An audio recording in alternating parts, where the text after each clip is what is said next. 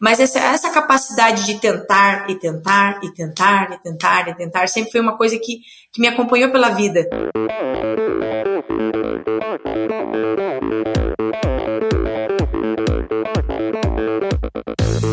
Olá pessoal, aqui é o Joaquim Cruz. Sou Jéssica Missali. Oi pessoal, aqui é o Luiz Lima. Eu sou a Carla de Pierro, psicóloga do esporte. Olá, aqui é Marcela Lima.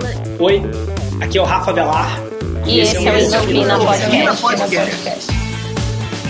Sou Michel Bogli e aqui no Endorfina Podcast você conhece as histórias e opiniões de triatletas, corredores, nadadores e ciclistas, profissionais e amadores. Descubra quem são e o que pensam os seres humanos que vivem o esporte e são movidos à endorfina.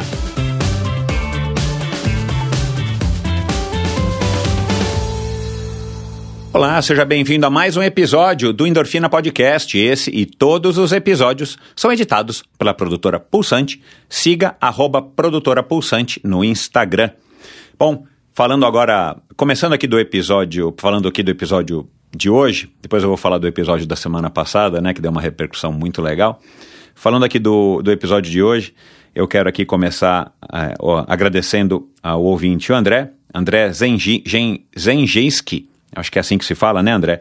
E também a, a, a Cláudio Castilho, que já passou pelo Endorfina, e ao Cícero Barreto, Sessão, que também já passou pelo Endorfina, porque o, o, o André sugeriu a Letícia e eu não a conhecia.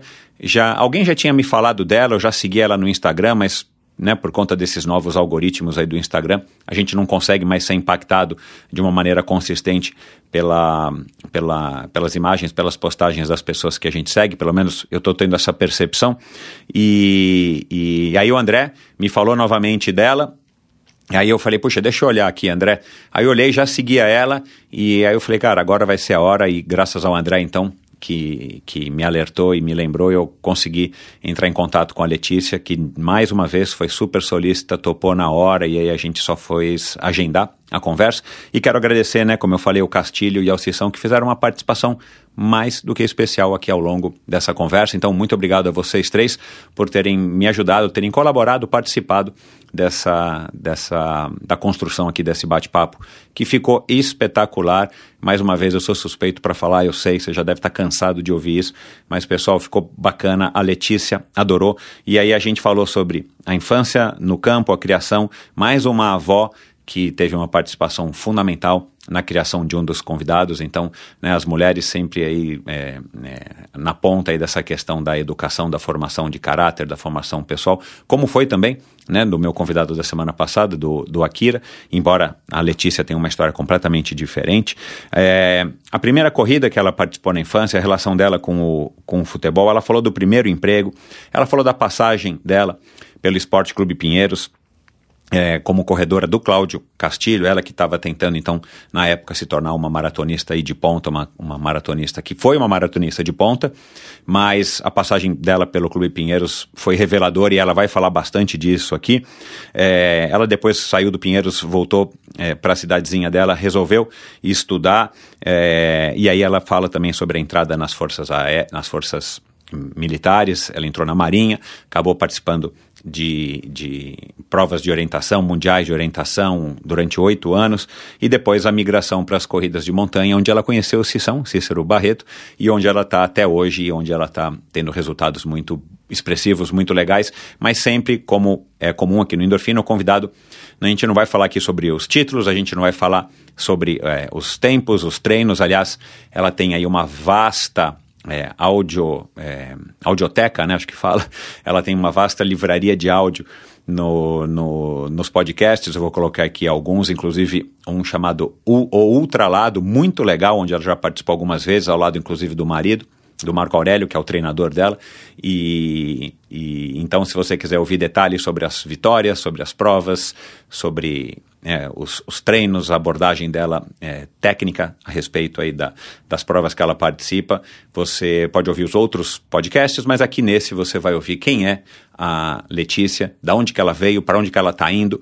E, e, e, foi uma conversa sensacional. Olha, pessoal, eu, é uma mulher apaixonada pela vida, é uma mulher apaixonada pelo marido, aliás, ela vive um conto de fadas, ela também vai falar um pouquinho disso, e tantas outras coisas que você não perde por esperar. Então, é, vamos falar rapidinho aqui do episódio da semana passada, né? Já que eu falei no começo.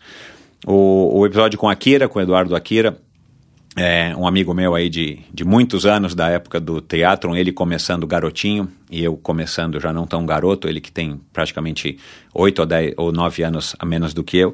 E é um cara muito bacana, com uma história muito legal. Ele que foi atleta profissional naquela época, embora júnior, e depois ele acabou é, largando o teatro profissional, foi né, cair na vida, casou, foi tendo filhos, teve dificuldades para se acertar aí é, profissionalmente em outras carreiras, empreendeu de diversas maneiras, teve vários insucessos até a hora que ele deu aí uma grande uma grande tacada do ponto de vista profissional e financeiro na vida dele e ele começou aí no mercado financeiro e aí ele se revelou um cara fantástico de capacidades incríveis, mas sempre muito é, muito ligado muito vinculado aí ao lado é, é, esportivo, ao que ele aprendeu no esporte, inclusive com a mãe dele, com o pai também, mas com a mãe, que era uma mãe daquelas mães presentes e tal, a gente fala bastante da mãe dele, é, e, e, ele acabou criando então aí da, um dos maiores escritórios de investimento do Brasil, a Aquavero, e ele conta um pouquinho dessa trajetória inteira, inclusive sobre os valores do jiu-jitsu, que é o esporte da paixão dele é, já nos últimos anos.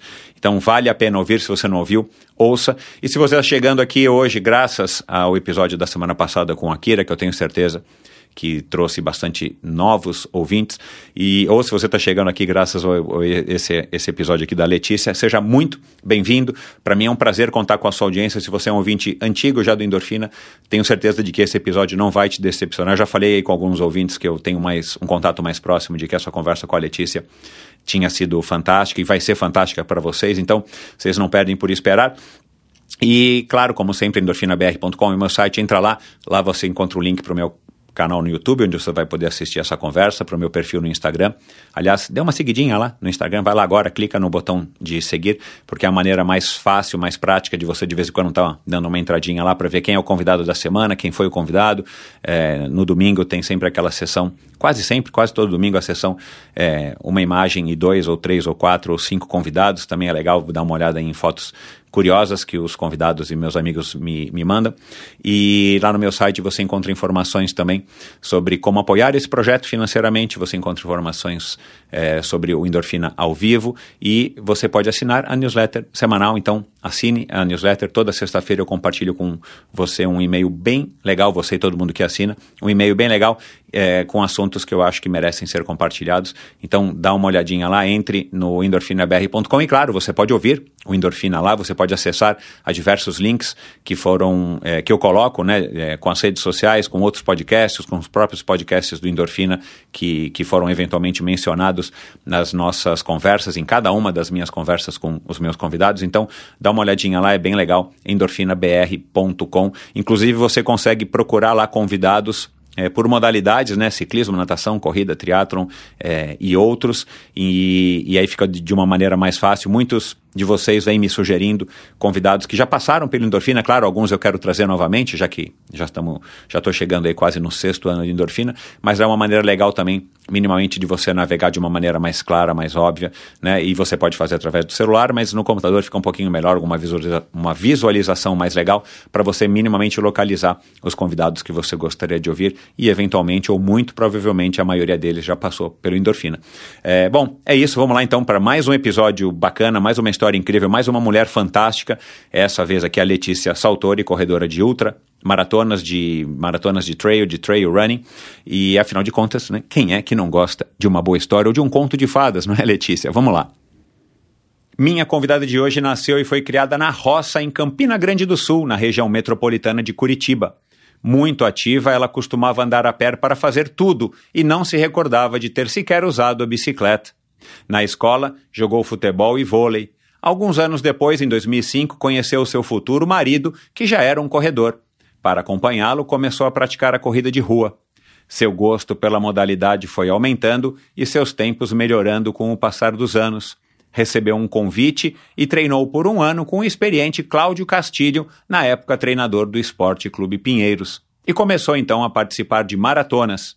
Em 2012, na maratona de Porto Alegre, ela conquistou um quarto lugar, a mesma colocação que obteve na maratona de Recife.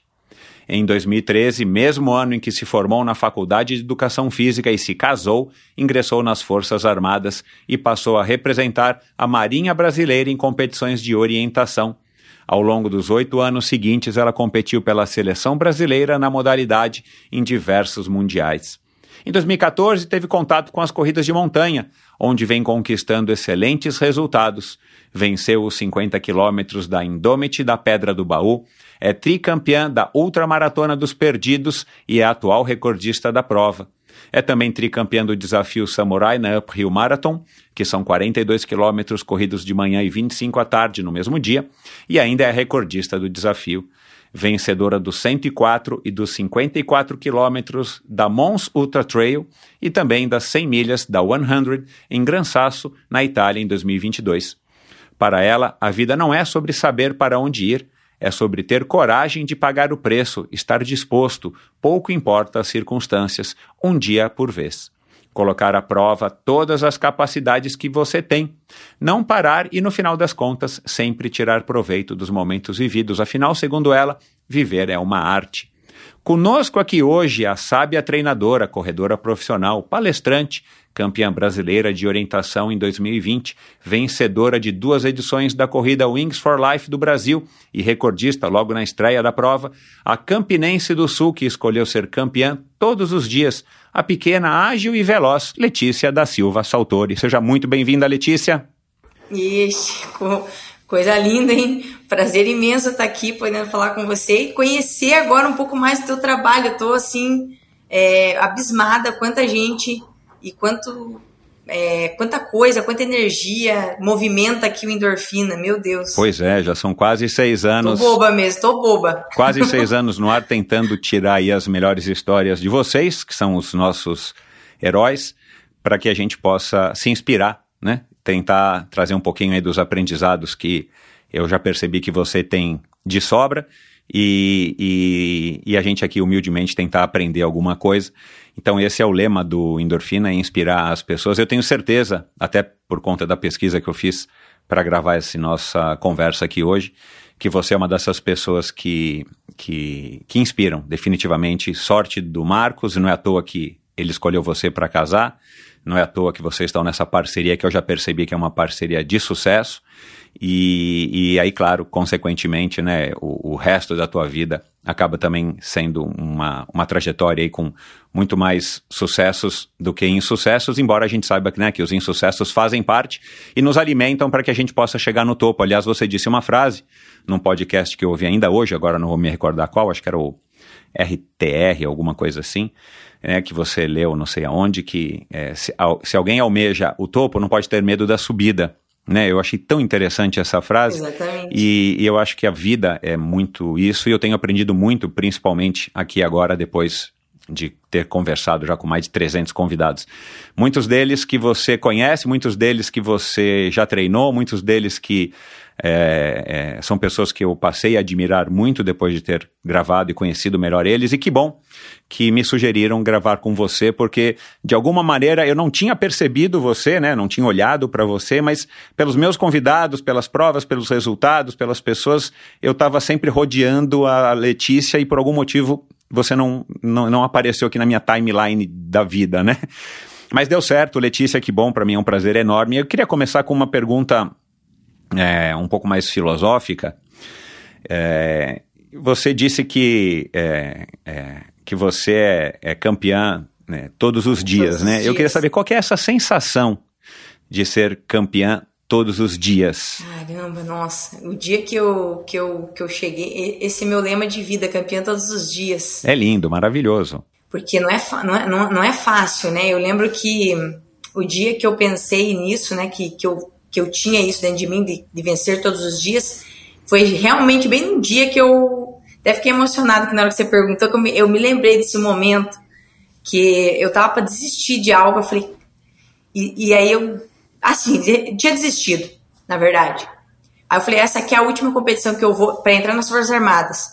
Essa aqui é a última competição que eu vou, porque não vai dar em nada. Dois anos tentando entrar nesse negócio, três quase, né? E nada do negócio dá certo.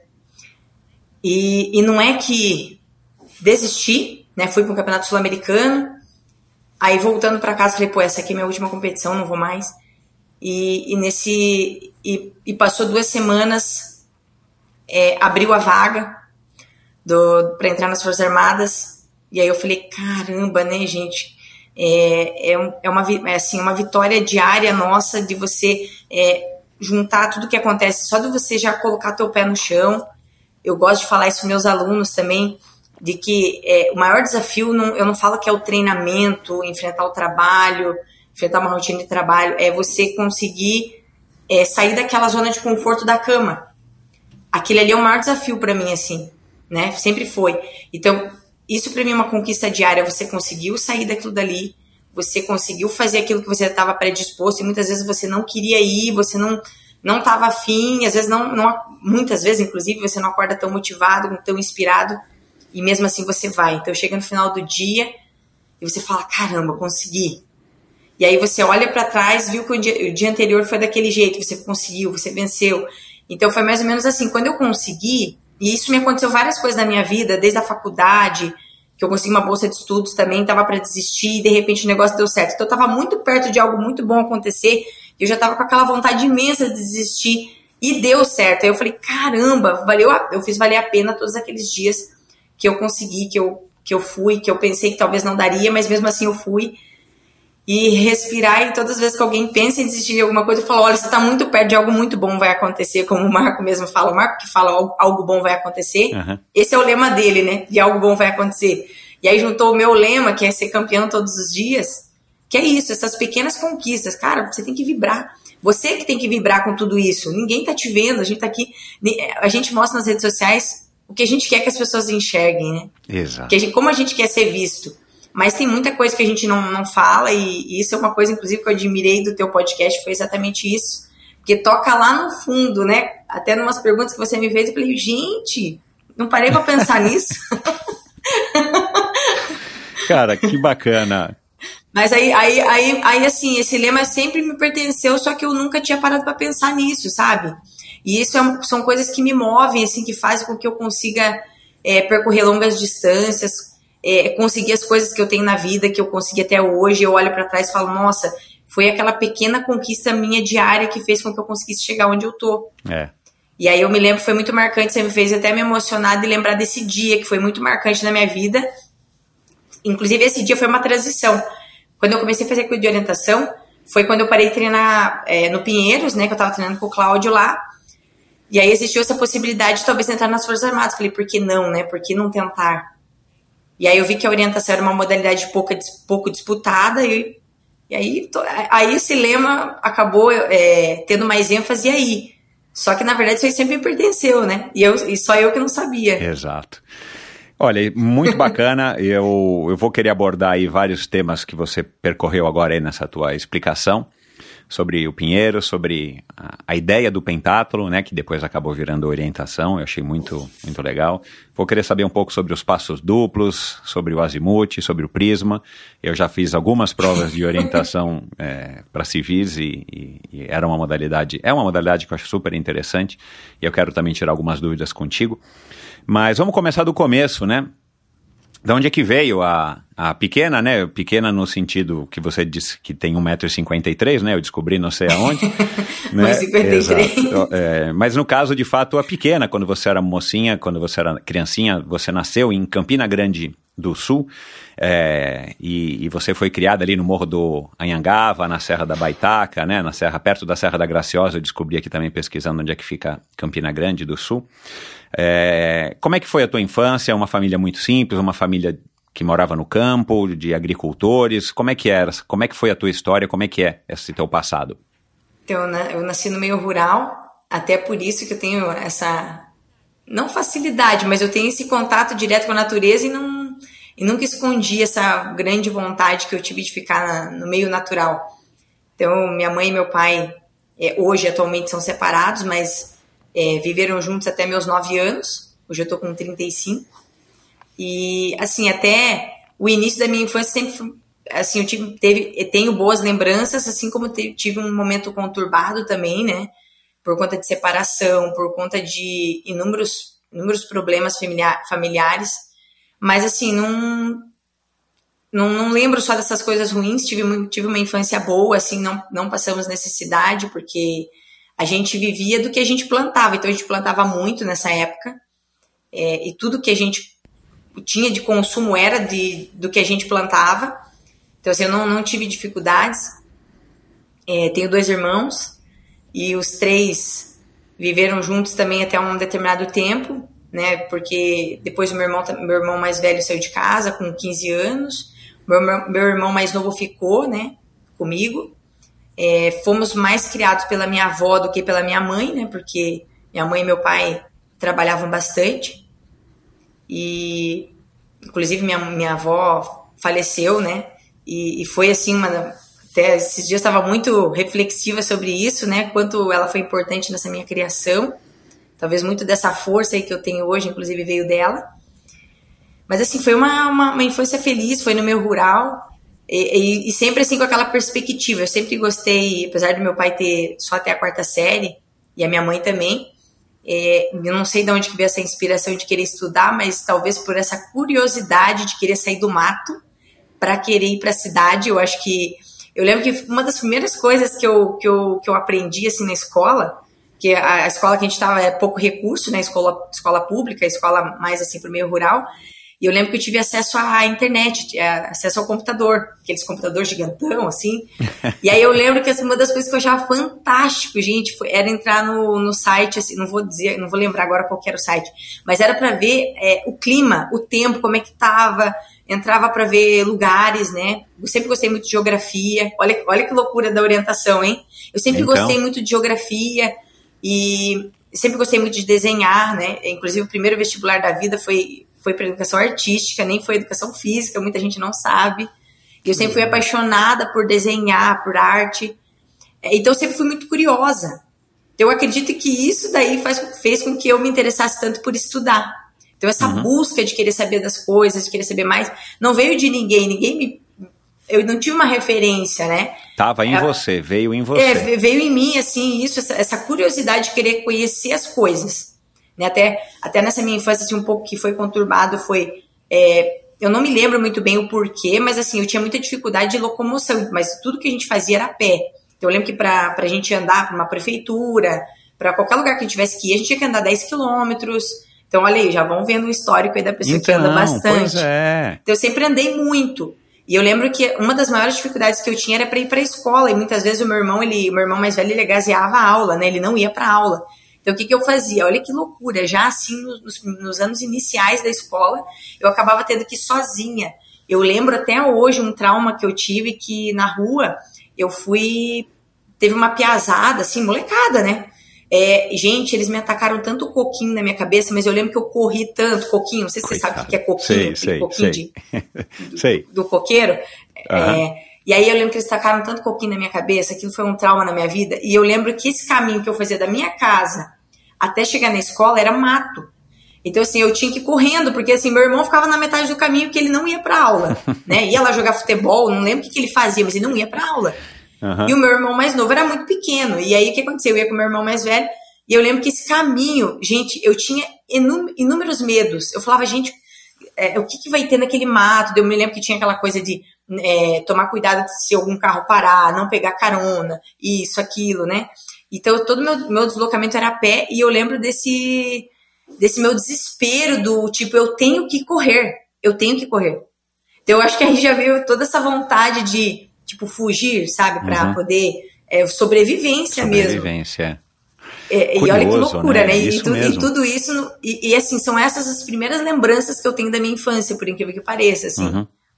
Cara, que legal isso. Tenho certeza de que faz a diferença sim para você se virar bem e ter uma certa intimidade no, enfim, no meio do mato, na trilha, definitivamente, né? Você falou N vezes que você é super ágil nas descidas, né? Então você tem uma boa leitura do terreno e, e não acho que seja coincidência, mas você foi fazer orientação, né? Por algum motivo a orientação também te atraiu, te chamou, né?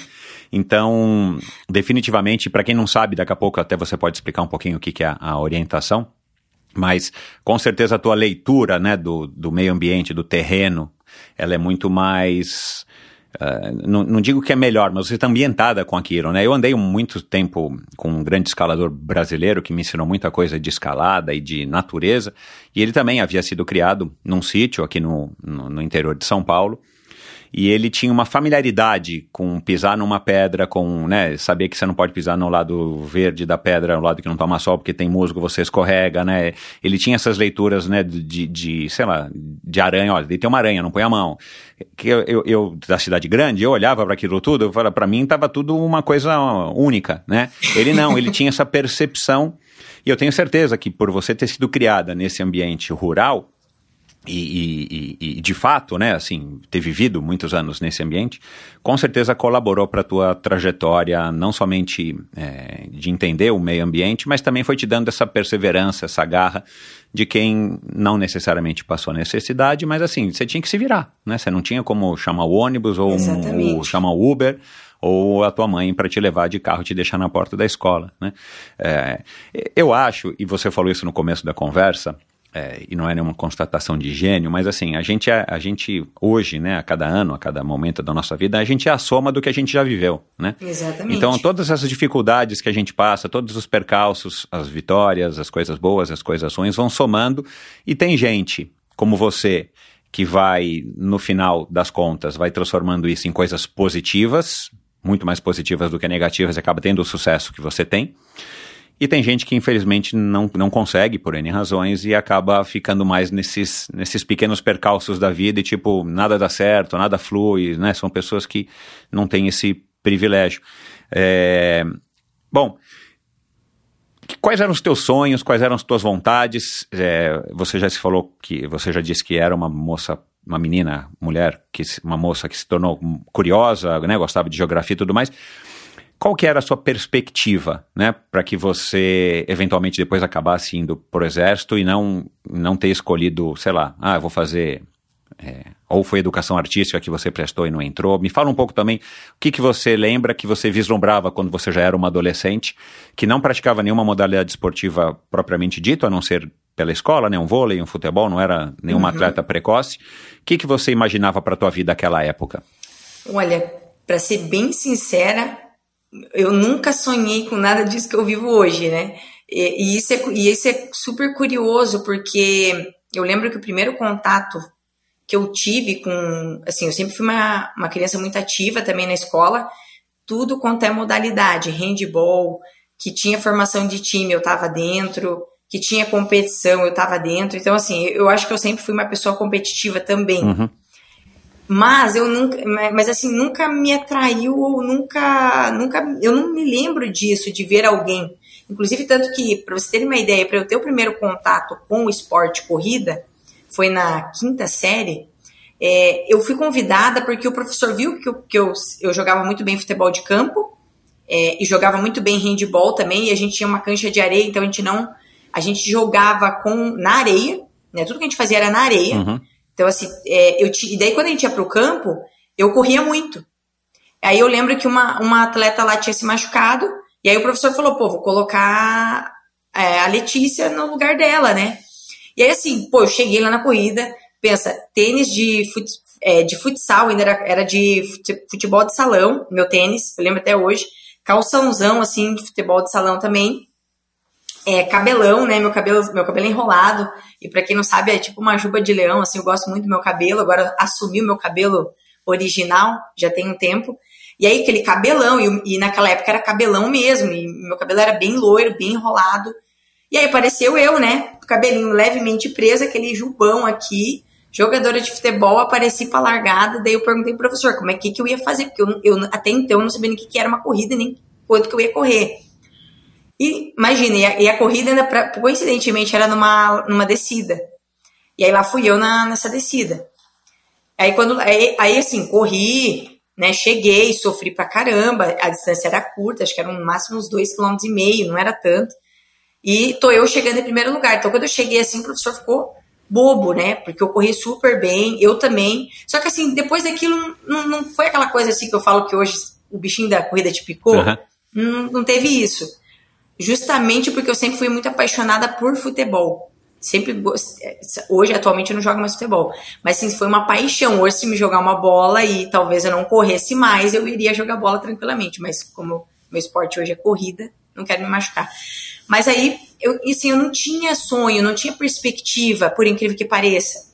Era sempre essa vontade de sempre querer dar muito o melhor. Só que aí eu comecei a, a trabalhar, eu tive que arrumar o primeiro emprego, então foi perto de casa com uma amiga que ela trabalhava com artesanato e a gente tem uma feira aqui no, no Largo da Ordem, bem conhecida aqui em Curitiba, e, e aí ela mexe com artesanato e tal, e eu sempre gostei dessas coisas manual, né? Como eu falei, gosto, gosto muito de educação artística, sempre desenhei muito. Na escola, é, concorria a prêmios de capa de, de, de assim, tudo quanto é coisa que tinha de premiação, tava eu lá, né? Teatro. Eu sempre, eu sempre gostava de estar nesse meio aí de, de, Artístico. de competir. Aham. E competitivo. Artístico, Aham. exatamente. E aproveitar ao máximo do que, do que eu poderia fazer.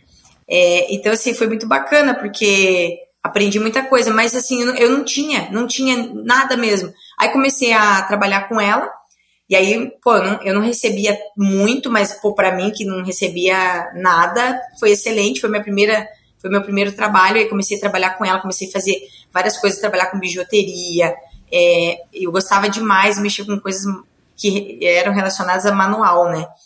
E aí comecei a fazer Uhum. brinco. Que idade, Letícia? Isso daí com é, 15, 16 anos. Aham. Uhum. E aí fiquei nisso. Aí eu comecei a trabalhar com ela no final de semana. E daí os trabalhos eram. Eu falo que até hoje eu trabalho diferente, né? Que a gente ainda monta tenda no final de semana tal, de madrugada. É verdade. Mas eu, mas eu, mas a nossa vida era isso. Eu acordava três horas da manhã no final de semana e ia lá pro la- Durante a semana a gente fazia os artesanatos, né? É, ela me, me ensinou a costurar, então eu aprendi a costurar, fazia bolsa de lona. Né? Não sei se vocês conhecem aquelas bolsas de lona, aquelas mochilas de lona super resistentes. Aham. A gente costurava aquilo. Então ela me ensinou desde o básico, aprendi a costurar, aprendi muita coisa nesse, meio aí artístico aí Aham. de, de- Aí aprendi. Agora você tá fazendo voltar no tempo. A tua, avó te, a tua avó te incentivava? A minha avó também costurava. É, assim, foi um grande incentivo para fazer tudo isso que eu faço, né? Porque eu fazia, eu fazia muita coisa em na, na chácara também, né? Cortava lenha, todo esse trabalho, trabalho braçal eu, eu sempre fiz, né? Uhum. Sempre fez, fez parte do meu cotidiano. Uhum. Mas eu queria algo além daquilo dali. Então, assim, eu, eu acabei, acabei conseguindo esse trabalho perto de casa, né? Com ela ali, com essa minha amiga. E aí fui, trabalhava, no- trabalhava com ela ao longo da semana com artesanato, daí no final de semana a gente ia vender esse artesanato lá no Largo da Ordem. Acho que muita gente nem sabe isso do, do meu trabalho lá no Largo da Ordem. lá na cidade, né? Eu acho que eu não, eu não ouvi você falando isso para nenhum outro podcast, é. Esse daí é um dos pontos turísticos aqui de Curitiba. Aham. É, é uma rua que tem muito artesanato muito lindo, assim. É- Você fica bobo, você quer ficar o dia inteiro andando naquela A tua rua. amiga tanta continua lá? bonita. Continua trabalhando lá. Olha que A gente legal. fazia chapéu, olha pra quem me vê com o chapéu chegando na corrida hoje. É, aquele chapéu de lona, a gente fez, fazia muito chapéu, fazia muita mochila, fazia assim. É, tudo que vocês podem imaginar a gente fazia em questão de artesanato. Que legal. Então ali foi meu primeiro, foi meu primeiro contato assim fora, né, de casa. Foi, mas assim até então não tive outras referências. Aí nesse, nessa questão de, de trabalhar fora, é, claro, tive um momento conturbado também na minha vida. Nesse mesmo período, aos 17 anos, eu acabei saindo de casa, né, por desentendimentos e tudo mais, porque daí meu pai já estava casado com uma outra pessoa. Uhum. E aí eu já não já tava de saco cheio daquilo tudo que eu tava vivendo. E eu acabei tendo é, um outro trabalho. Eu fui trabalhar na casa de uma senhora aqui em Curitiba. E aí eu virei cuidadora. Então eu era praticamente a filha dela, né? Eu controlava a medicação, é, eu passeava com os cachorros dela. Olha só que loucura, né? Eu saí do artesanato, né? Por conta de, de, de, de um momento e assim, um momento, e um momento que foi assim, é, é, eu comecei a ter muito conflito em casa, e aquilo dali parece que foi, sabe, eu falo que eu- até hoje eu não. Eu, eu tive um amadurecimento tão grande que hoje eu agradeço esse momento que aconteceu na minha vida, porque é ali que foi o divisor de águas, né? Ali que foi o divisor de águas. Então eu fui trabalhar com essa senhora em Curitiba, porque minha madrinha trabalhava na casa dela.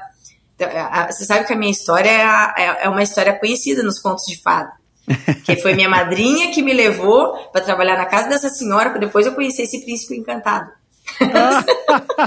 Porque foi nessas indas e vindas que você via ele, que ele te via. Exatamente. Aí ah. eu fui trabalhar na casa dessa senhora, fiquei trabalhando lá por meses, né? E aí o Marco passava nesse caminho. E ele, e até hoje ele brinca, né? Que eu enganei ele que eu era, que eu era rica, né? Ele fala que ele foi, ele fala que ele foi enganado até hoje. e ele me via na janela da casa, toda arrumada, né? Toda ajeitada, porque a dona Graça, ela me tratava como filha dela. Eu não era uma empregada dela, eu era filha. Então, assim, a gente ia, a gente, ela ia pro final de semana com as coisas iam acontecer, eu era guarda-costa dela. Então, assim, eu era filha dela, eu dava medicação, eu cuidava dela, saía para passear com os cachorros, São, eh, tinha um São Bernardo na casa dela, então, assim, tudo isso eu tinha facilidade de fazer. E para mim era muito tranquilo, né? Eu sempre gostei disso, de, de cuidar das coisas, de cuidar das pessoas. E aí, nessas indas e vindas do Marco pro quartel, que ele, que ele, que ele era, ele tava no... Servindo exército. Servindo exército. E aí ele passava de bike na frente. Só que até então eu não tinha percebido ele. Na verdade, ele é que tinha me percebido, porque eu sempre ficava lá na janela, sempre ficava ali na frente, né? Sempre estava passeando com os cachorros. Eis que um dia ele me viu passeando com o cachorro. E aí, aquela coisa, né? Aquela, aquela cantada, né? De. E aí, tá passeando com o cachorro. É, e aí se apresentaram, ele mais um amigo, um amigo dele que ficou interessado em mim. Olha que loucura. Mas, é, aí ele fala, até hoje ele brinca, eu que na verdade tinha ficado interessado por você. Só que aí fiquei assim, né, meio sem jeito e tal. Mas aí ele ficou com o meu telefone. Aí, bem no fim, a gente acabou se comunicando. É, e aí a gente começou a ter os, os interesses, né? Uhum. Mas, foi, mas foi nessa daí que. Mas olha que curioso. Até então, Michel, você está fazendo essa pergunta para mim. É, eu não tinha uma. Eu não, eu, esse universo é, foi uma coisa assim, tipo, meu Deus. É. Como é que é isso? Uhum. Ah, provavelmente uhum. também porque o ambiente na tua casa não estava legal, você estava, né, tentando sobreviver mais uma vez àquele ambiente onde você estava inserida, né? Não era uma coisa que você falava, ah, vou conversar com meus pais, ah, vou prestar para ser enfermeira, para ser professora, sei lá, né? Faz não sentido. Não existia isso, sabe? Uhum. E, e, assim, o Marco até hoje, às vezes, ele brinca comigo, e é verdade mesmo, não tenho por que esconder aqui. Mas pensa, uma pessoa que mal tinha contato com um semáforo. então, como é que você vai conseguir ter uma é, é, mas... E aí ele brinca porque assim, quando eu vim pra cidade, meu Deus, eu tive que me adaptar a muita coisa, porque assim, para mim tudo era novo. era um universo novo. Então, é, é, é, algo engraçado, porque normalmente você tem às vezes alguém para se inspirar, alguma coisa, claro. alguma coisa que você viu acontecer para você. E no meu caso não, realmente foi assim nesse despertar de querer buscar mais, de querer sempre estar ali na curiosidade, que eu acabei avançando, avançando, avançando. Exato. E então, aí eu cheguei hoje. Entendi. Então foi por isso que o pai do Marco falou para você morar com eles? É, porque assim. Porque tem... quando você falou isso, eu falei, caramba, meu, que esquisito, né? Assim, ó, chama tua namorada para morar com a gente aí, filho, né? Acho que eu não contei nunca essa história aí, talvez completa. Mas daí o que, que aconteceu? Dos conflitos da vida, né? Uhum. É, com mais detalhes, né? É, daí o que aconteceu? A dona Graça é assim, ela também, ao mesmo tempo que ela me cuidava como filha, ela levou o negócio muito a sério. Levou tão a sério que ela começou a ser contra o nosso relacionamento. Ah. E aí o que, que aconteceu? Um belo dia, um belo dia, gente, olha aí eu contando, meu Deus do céu, eu tô de risada agora. é, aí eu falei assim, pô, eu não vou, né? Eu, eu tava assim, apaixonada pelo Marco. Falei, não, não vou largar ele, né? E a gente tava namorando. Aí eis que fui pra casa dele e aí eu falei assim, ó, dona Graça, não, não tem condição não. E ela foi, queria me buscar lá na casa dele para trazer de volta e aí eu falei para ela, não, não, não vai dar. Tô, tô gostando demais do Marco é isso que eu quero para minha vida, tô muito feliz com tudo que aconteceu na nossa vida. Assim, a gente não teve conflito, nós duas, mas ao mesmo tempo ela não queria que. É, ela assumiu eu, um papel assim, de mãe. É, porque assim, por ela também ter tido muito. Eu não julgo ela, porque ela teve muito conflito na vida dela, sabe? É, assim como eu tive muito conflito, brigas é, entre meu pai e minha mãe, assim, brigas feias, né? E, e, lá na casa dela não era diferente. Os filhos dela, e, e aí ela também teve um relacionamento conturbado. Então, assim, toda aquela movuca, eu acabei sendo aquele é, aquele conforto dela, porque assim, cuidava dela, fazia as coisas que ela queria que eu fizesse. Isso. Então ela encontrou em mim um, um lugar que ela sentia paz. Ela não né? tinha com os filhos, mas tinha contigo. É, exatamente. Então, assim, ela não queria, não queria perder isso. Ela não queria perder isso. Então, assim, acabou que nesse meio eu acabei voltando para minha casa de novo. Só que nisso que, que o Marco, daí eu voltei para minha casa. E aí o Marco, nessas indas e vindas, o pai dele já é uma família diferente, né? Já é uma família mais conservadora, uma família que cuida mais. E aí o pai dele ficava com medo, porque o Marco tem que pegar a BR para chegar lá na chácara. Ah, tá. E aí, sim, pensa, né? Todo cuidadoso. Não, não vai ficar indo e voltando de carro para buscar ela, não. E ou então para ficar indo namorar lá e tal. Aí até que ele fez o convite, pô, vamos trazer ela para morar aqui em casa, porque vai ser melhor. E vamos ver se ela tá disposta a estudar. Daí ele fez essa proposta, né? Ele disse, já que você gosta tanto, né? Se você estiver disposta a estudar, você se dedicar. Caramba, que sogro, E hein? aí o Marco, e o Marco teve que aceitar. E eu vi que o Marco disse que não queria, né? Porque ele não queria que você ficasse também muito próxima. E para ajudar, né, para ajudar, né, por isso que eu falo que a gente tem que sempre entrar a fundo na história das pessoas, né, antes da gente julgar. Mas eu entendi também o que aconteceu com o Marco, porque o Marco tinha recém terminado um relacionamento, recém não, né, já tinha terminado há um tempo um relacionamento com uma pessoa, e essa pessoa achou que o relacionamento não tinha acabado, na cabeça dela não acabou. Eita. Então assim, a pessoa ficava perseguindo ele, etc, um monte de coisa. Então, ele não queria se, a- se amarrar em ninguém, ele queria dar um tempo pra cabeça, Exato, tava né? traumatizado, claro. e aí, imagina, aparece eu na vida dele, né? 360. E, e aí, pô, tem que administrar tudo isso. E daqui a pouco o pai dele falando, pô, a menina vai morar aqui na, na nossa casa. Então, assim, foi tudo novo pra todo mundo. Mas, assim, como até meu sogro sempre fala, é, você com o teu jeito conseguiu driblar e mais uma vez conseguiu o que você queria, né?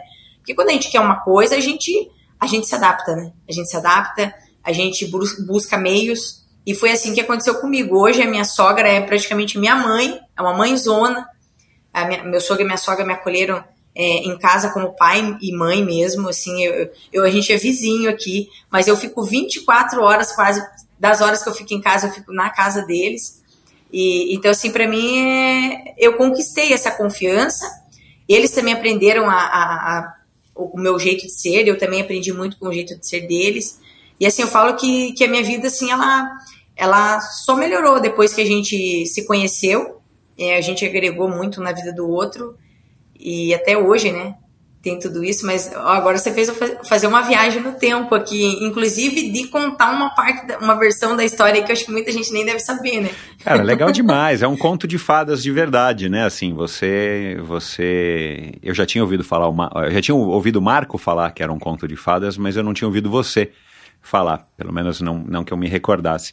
Agora, aí bom, você ia ter que estudar e aí o Marco já corria, ele eventualmente saiu do exército, foi fazer educação física e você começou a correr para que ele não arrumasse uma corredora, né? Por aí na, na- na- na- nas corridas da vida, né? Conta um pouquinho dessa, dessa fase e como é que foi esse teu começo na corrida. Não, foi muito engraçado, porque aí é, é, acabou que a gente foi morar junto. E, e o meu sogro também, meu, meu sogro também corria. Ele fala que até hoje é, ele não perde a oportunidade de falar que ele teve essa corrida e que ele chegou na minha frente, que foi a primeira corrida que eu fiz na vida. Aham. Mas daí por que, que surgiu esse interesse pela corrida? Porque até então não tinha ainda. Exato, é. É, mas, mas na verdade foi uma curiosidade, mais uma vez, um um despertar de curiosidade que, é, meu Deus, mas o que que move? Olha a minha cabeça pensando, por isso que eu, eu falo para os meus alunos e sempre falo para as pessoas que estão começando, amigos, falo, respeita o que o teu marido, o que a tua mulher, o que a tua namorada, o teu parceiro pensa. Porque eles pensam exatamente assim. Então era assim como eu pensava. Mas o que que, o que que faz esse maluco acordar no final de semana nesse horário pra ir nesse negócio? O que que tem nesse negócio? O que, que tem nesse negócio? É. E realmente é assim. É. Hoje a gente que participa, que sabe como é que é, pra nós é falar, nossa, é maravilhoso. Como assim que você não vai? Mas quando você não nunca viu esse universo, é como eu falei, como eu nunca tinha tive esse contato com esse universo antes, pra mim tudo que falasse, tá, beleza. Uhum. Beleza? Uhum. Beleza. Talvez eu só respondesse assim, beleza.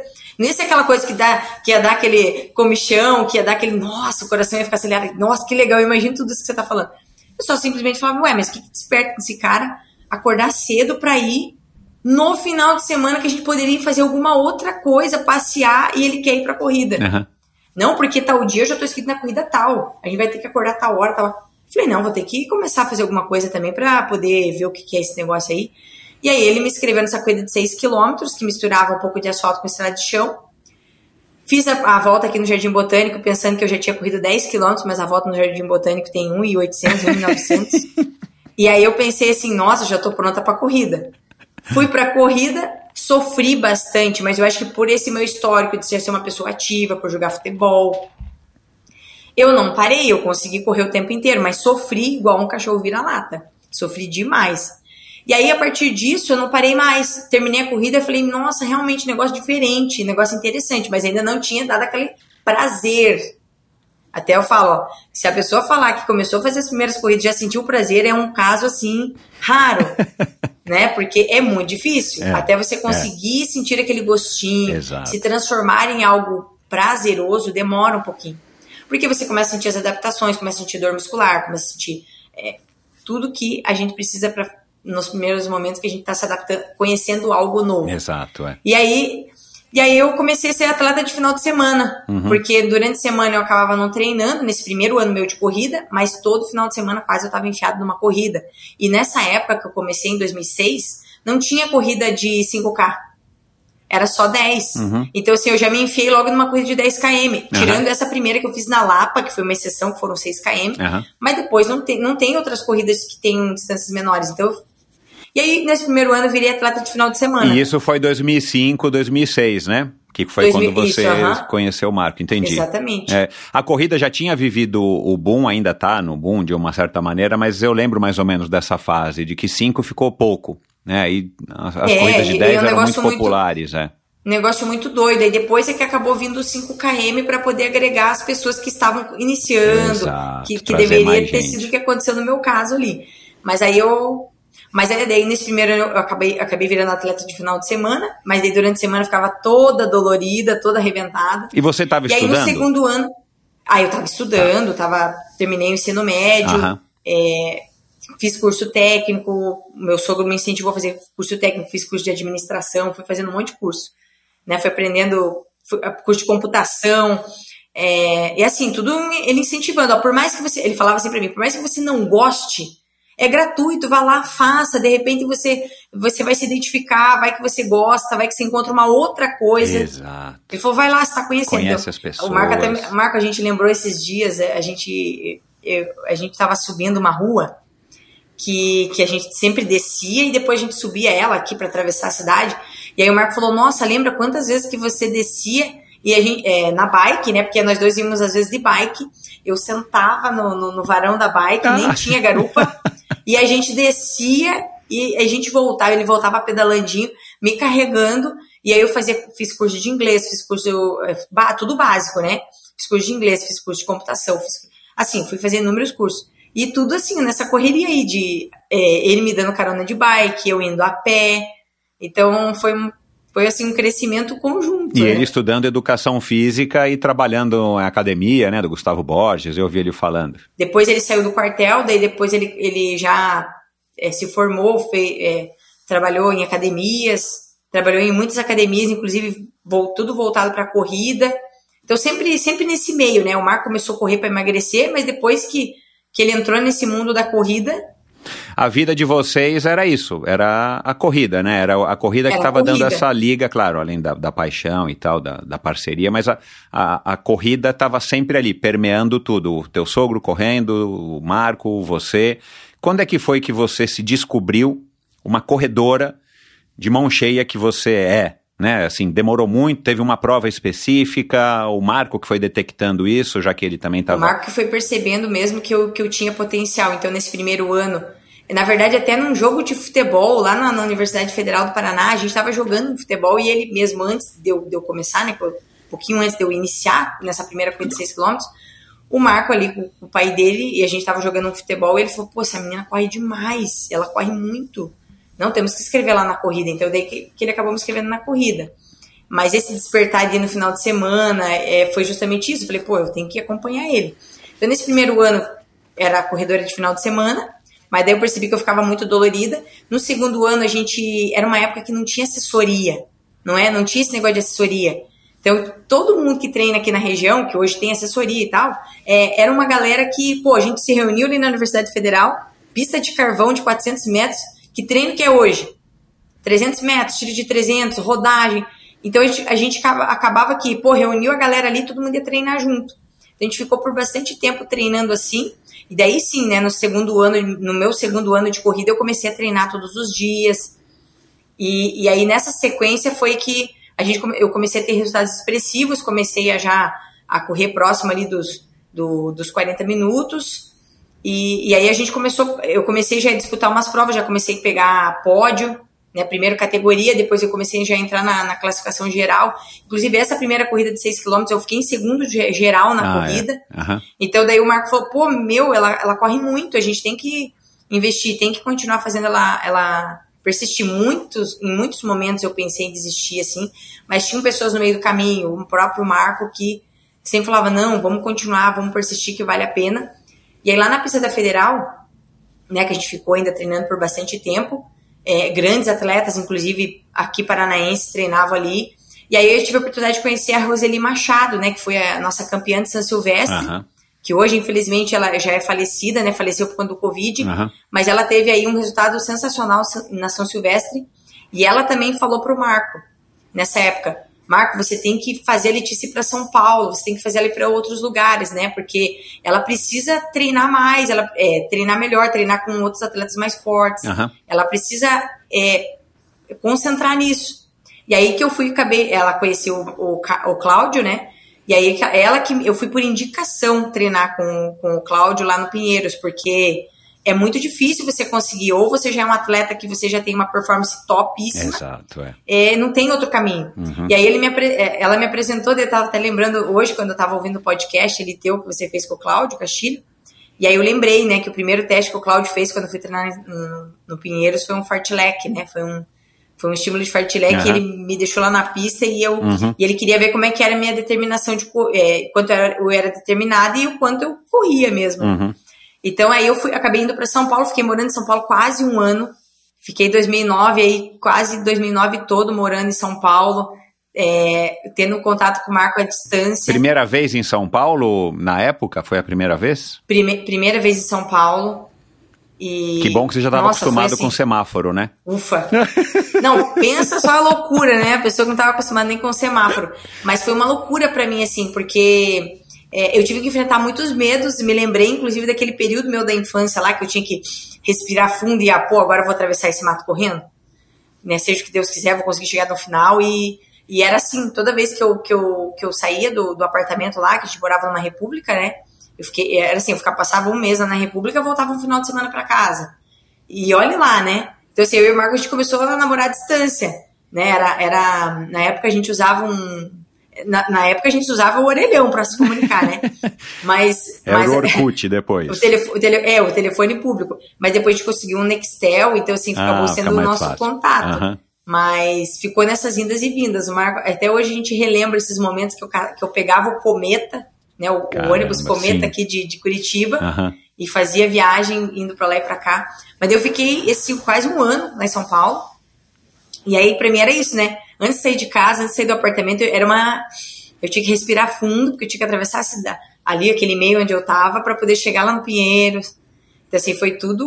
Uma aventura. Pra mim foi né? algo. Foi, era uma aventura. Era uma aventura. Para mim era. O que para muitos parece uma coisa muito simples, para mim era. Uh, tinha que respirar fundo para poder chegar, sem contar que a gente ia treinar 4 horas da tarde, né? Então, imagina. São Paulo, 4 horas da tarde, é. era. Legal. De judiar. Que legal. Ó, é, já aproveitando então essa parte aqui agora, olha um recadinho aqui para você. Letícia Saltori, cara, essa menina, ela é muito, muito do bem. É uma pessoa educada, uma pessoa destemida. Eu tive o prazer de, de recebê-la em São Paulo, ainda quando ela era uma menina.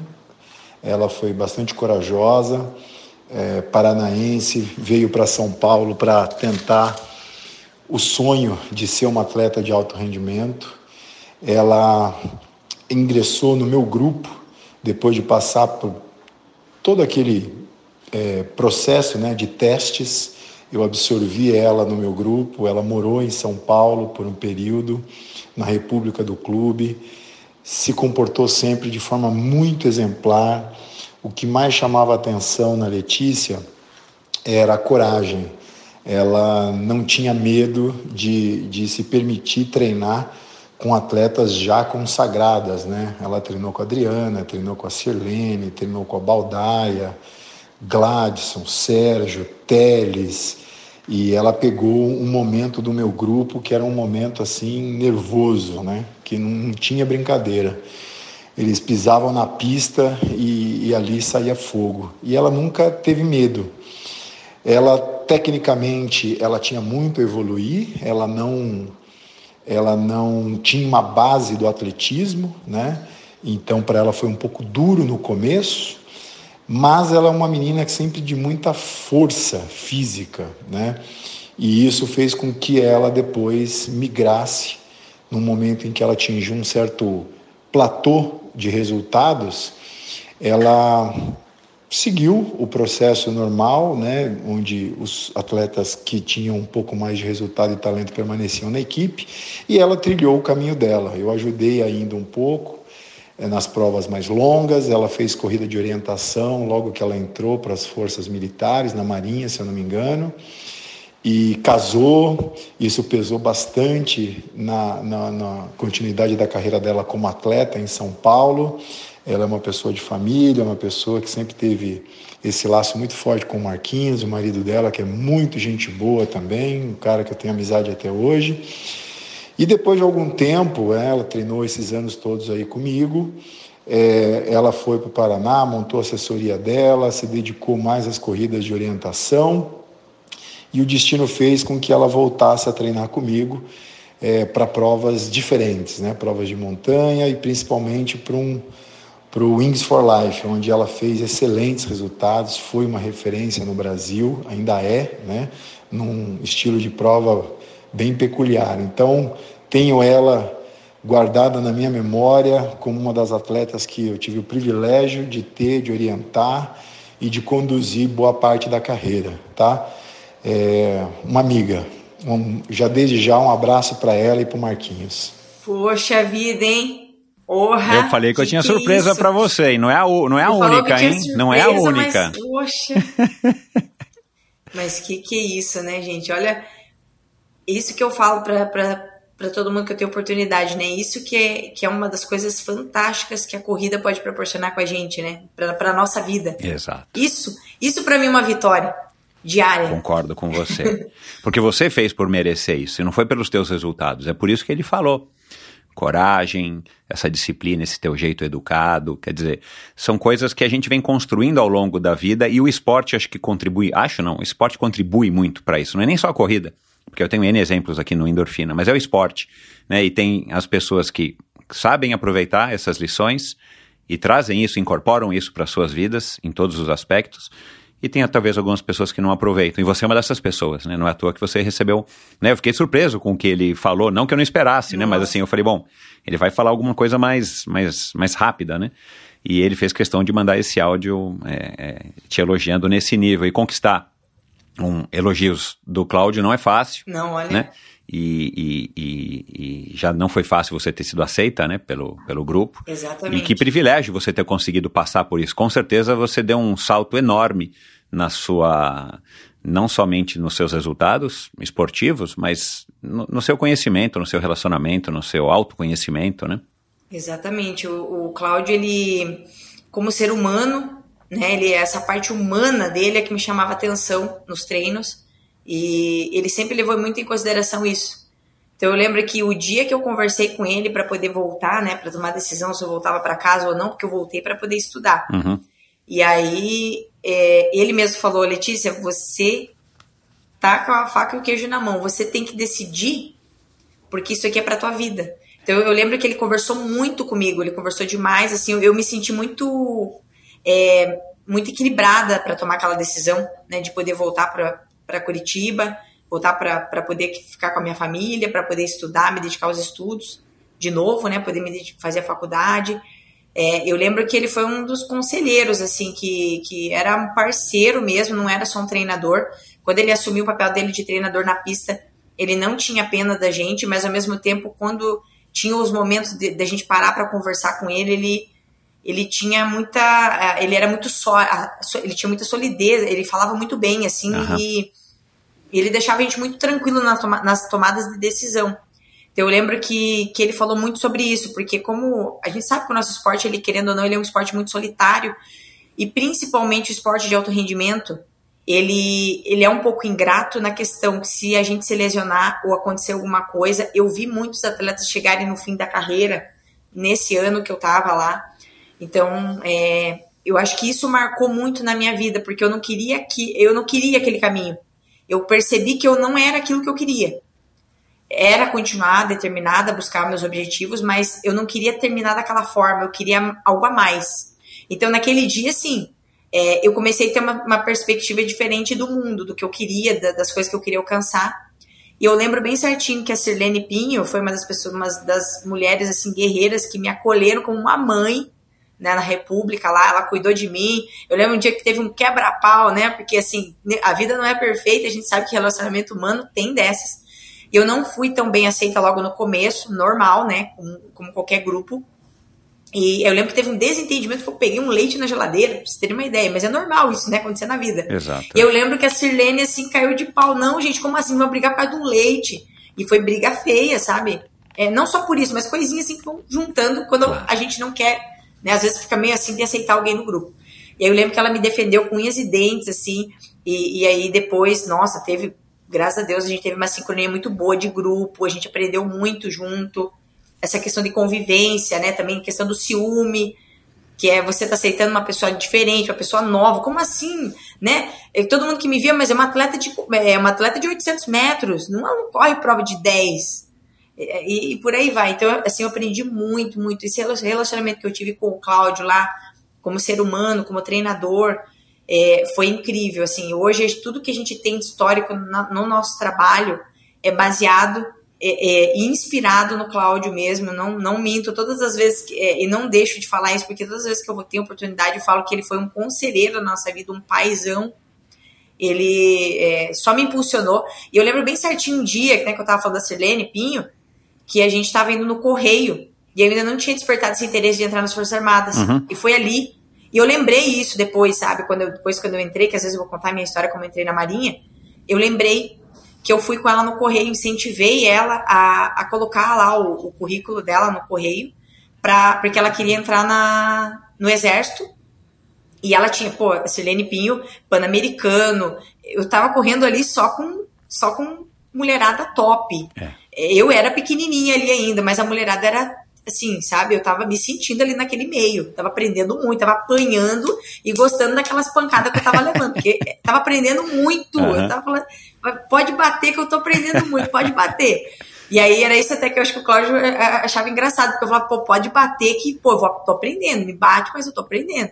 E eu lembro que eu fui com ela no correio e, e aquilo me chamou a atenção, porque é, ela ela tava naquela indecisão, se ela entrava, se ela não entrava, e eu falei para ela, falei, não, Silene, vamos, né? Vai que você consegue, você consegue entrar. E daí eu lembro que ela me explicou como é que era o procedimento, e dela falou, pô, você tem que ter o resultado assim e tal. Eu falei, pô, isso aqui não é para mim, porque eu não tenho resultado nenhum expressivo assim, igual o teu, né?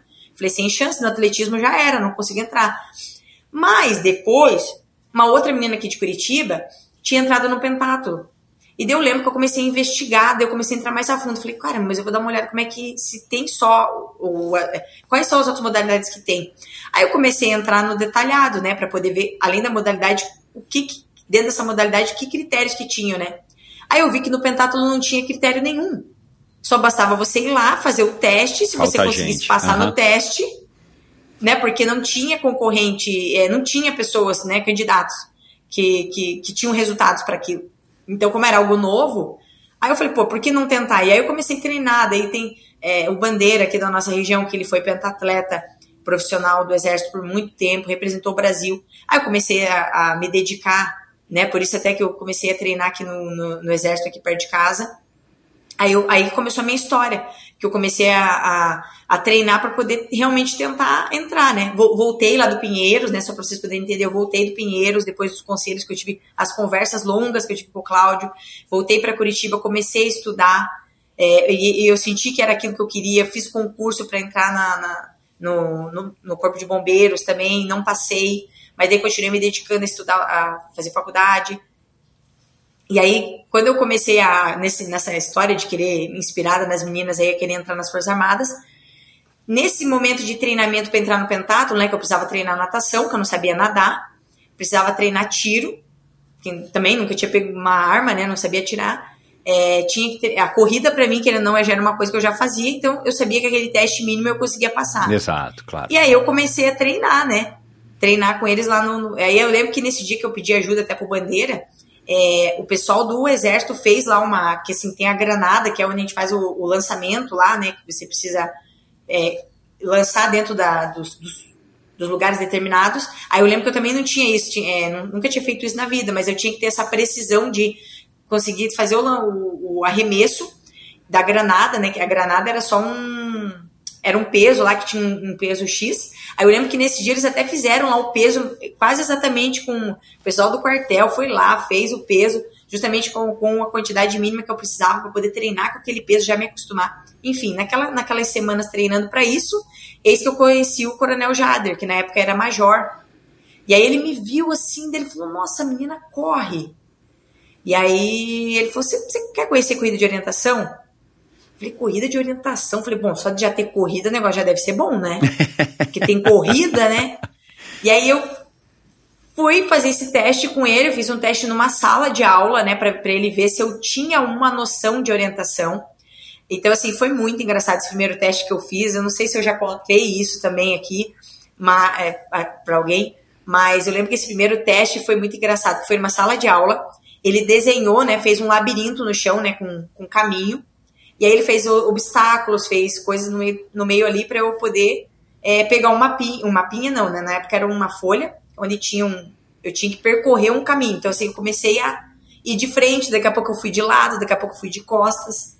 Aí ele, e ele só observando, né, para ver o que, que eu ia fazer naquele deslocamento ali do testezinho que ele me passou.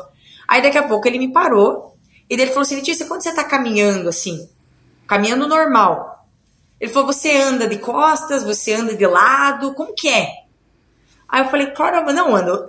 Eu ando pra frente, eu ando normal, né? Aí ele falou, então, mas aqui é a mesma coisa, você tem que virar o teu corpo, você tem que continuar andando normal. Então, assim, nesse teste eu tinha que me posicionar. Então, assim, eu, eu, fiquei, eu fiquei um pouco engessada, eu tava com medo, né? E aí eu fui pra frente, daqui a pouco eu tinha que percorrer um outro caminho, ia pro lado, daqui a pouco eu voltava de costas. Ele falou, não, você tem que virar o teu corpo e é assim, aí, só que ele foi vendo que eu, que eu não tinha tanta dificuldade na questão de. Não que eu, que eu era desorientado ou não, mas ele viu que eu tinha muita vontade. Eu tinha muita vontade é, para as coisas. E eu acho que isso até é uma, uma, uma das coisas que acho que me faz talvez ter um pouquinho mais de vantagem nas coisas é essa vontade. Mesmo que eu não. Eu lembro que isso da época do, da escola, eu, eu ficava muito em reforço. É, eu tinha muita dificuldade com matemática. Qualquer disciplina que eu tinha dificuldade, eu ia pro reforço. E aí lá ia eu lá pro reforço, né? Mas essa, essa capacidade de tentar e tentar e tentar e tentar e tentar sempre foi uma coisa que, que me acompanhou pela vida. Então muitas vezes eu me deparo com uma situação que eu não consigo fazer uma tarefa, eu falo, eu não consigo agora, mas eu vou, eu vou tentar. E vou continuar tentando, vou continuar tentando, vou continuar tentando. E lá, e lá fui eu na orientação. Quando eu comecei a ir pro mato, definitivamente, né? Eu fiquei treinando três meses direto, subi em caminhão do exército. Nossa. Andava quase 100 km para chegar em Ponta Grossa, 80 km. Descia, é, levava uma marmitinha lá, a gente cansava de comer ovo cozido, né? E, e, e, ficava o dia inteiro lá no mato. E aí a gente entrava no mato junto, coronel, nunca com preguiça, sempre muito determinado para me ensinar. Eu falo que até hoje tudo que eu aprendi. Era só você e ele, havia outras meninas, era um grupo? Nesse momento do aprendizado era eu, o coronel e o Bandeira, né? Ah, tá. O Bandeira que, que mora próximo aqui da gente, que também foi atleta de pentátulo, que ele estava nesse processo me ensinando pentátulo, né? E aí acabou que ele também começou a entrar nessa para aprender orientação, né? Já que eu, eu depois eu quis mudar, né? Quis ir para orientação, porque daí a orientação é, ela também dava vaga, né? Para você também abria vaga para você entrar nas forças armadas. Então eu, de, depois que eu fiz as primeiras provas do pentátulo, que eu vi que eram provas duras, né? Principalmente os obstáculos que você tinha.